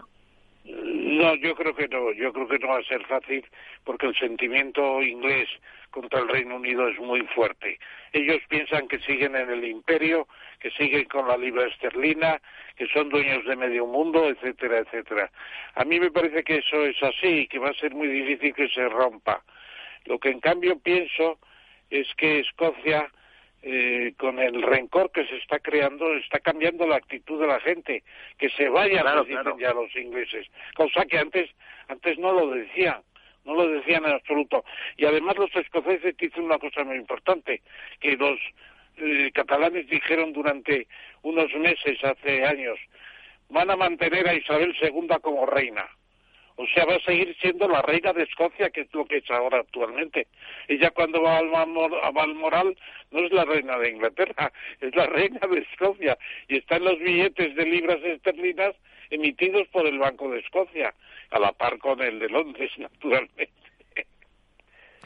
Bueno, yo... ¿Y usted cómo lo ve, don Sí, yo coincido con, con el profesor en que esto va a ser muy, muy complicado. Es más, yo creo que que el Reino Unido ha entrado en una fase de descomposición, no solamente por el tema escocés, eh, sino también por la parte que yo creo que va a ser más, más eh, sangrienta y más, más dura, que va a ser la de Irlanda del Norte. Eh, en Irlanda del Norte es donde se va a ver de verdad el impacto del Brexit. Y, bueno, yo creo que el sentimiento irlandés, porque al final el tema de la insularidad es importante. Es decir, eh, las islas británicas son dos grandes islas, hay alguna más pequeña como la isla de Man, etcétera, todos son británicos, eh, pero luego eh, estarían los, los, los, habitantes de Gran Bretaña y, estarían los irlandeses, ¿no? Entonces, e, esta componente de insularidad es, es, realmente significativa. Irlanda del Norte está compuesta un poco por los que cuando se produce la independencia de Irlanda, pues, pues estarían en ese conjunto de los unionistas que huyen hacia el norte y que acaban formando las fortificaciones en torno a Belfast, que era la ciudad más importante de nexo con, con, el resto, con Gran Bretaña, ¿no?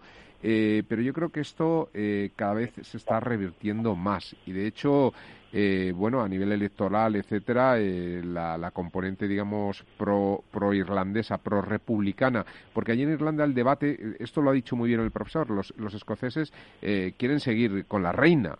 los irlandeses no unionistas quieren romper con la reina. Quiero decir, los irlandeses quieren sentirse, es decir, uno de los problemas es que ellos quieren ser ciudadanos y quieren dejar de ser súbditos. Y esta componente hace que sea mucho más difícil, y yo creo que lo vamos a ver, de, manejar la situación en Irlanda del Norte, sobre todo si además aparecen presiones mucho más racionalistas, digamos, en la parte escocesa de simplemente es que hemos perdido mucho con esto de irnos de Europa, ¿no? En la parte irlandesa ah, puede haber elementos racionalistas como Escocia, pero hay también elementos de otro tipo, más, más, más irracionales, más de sangre, ¿no?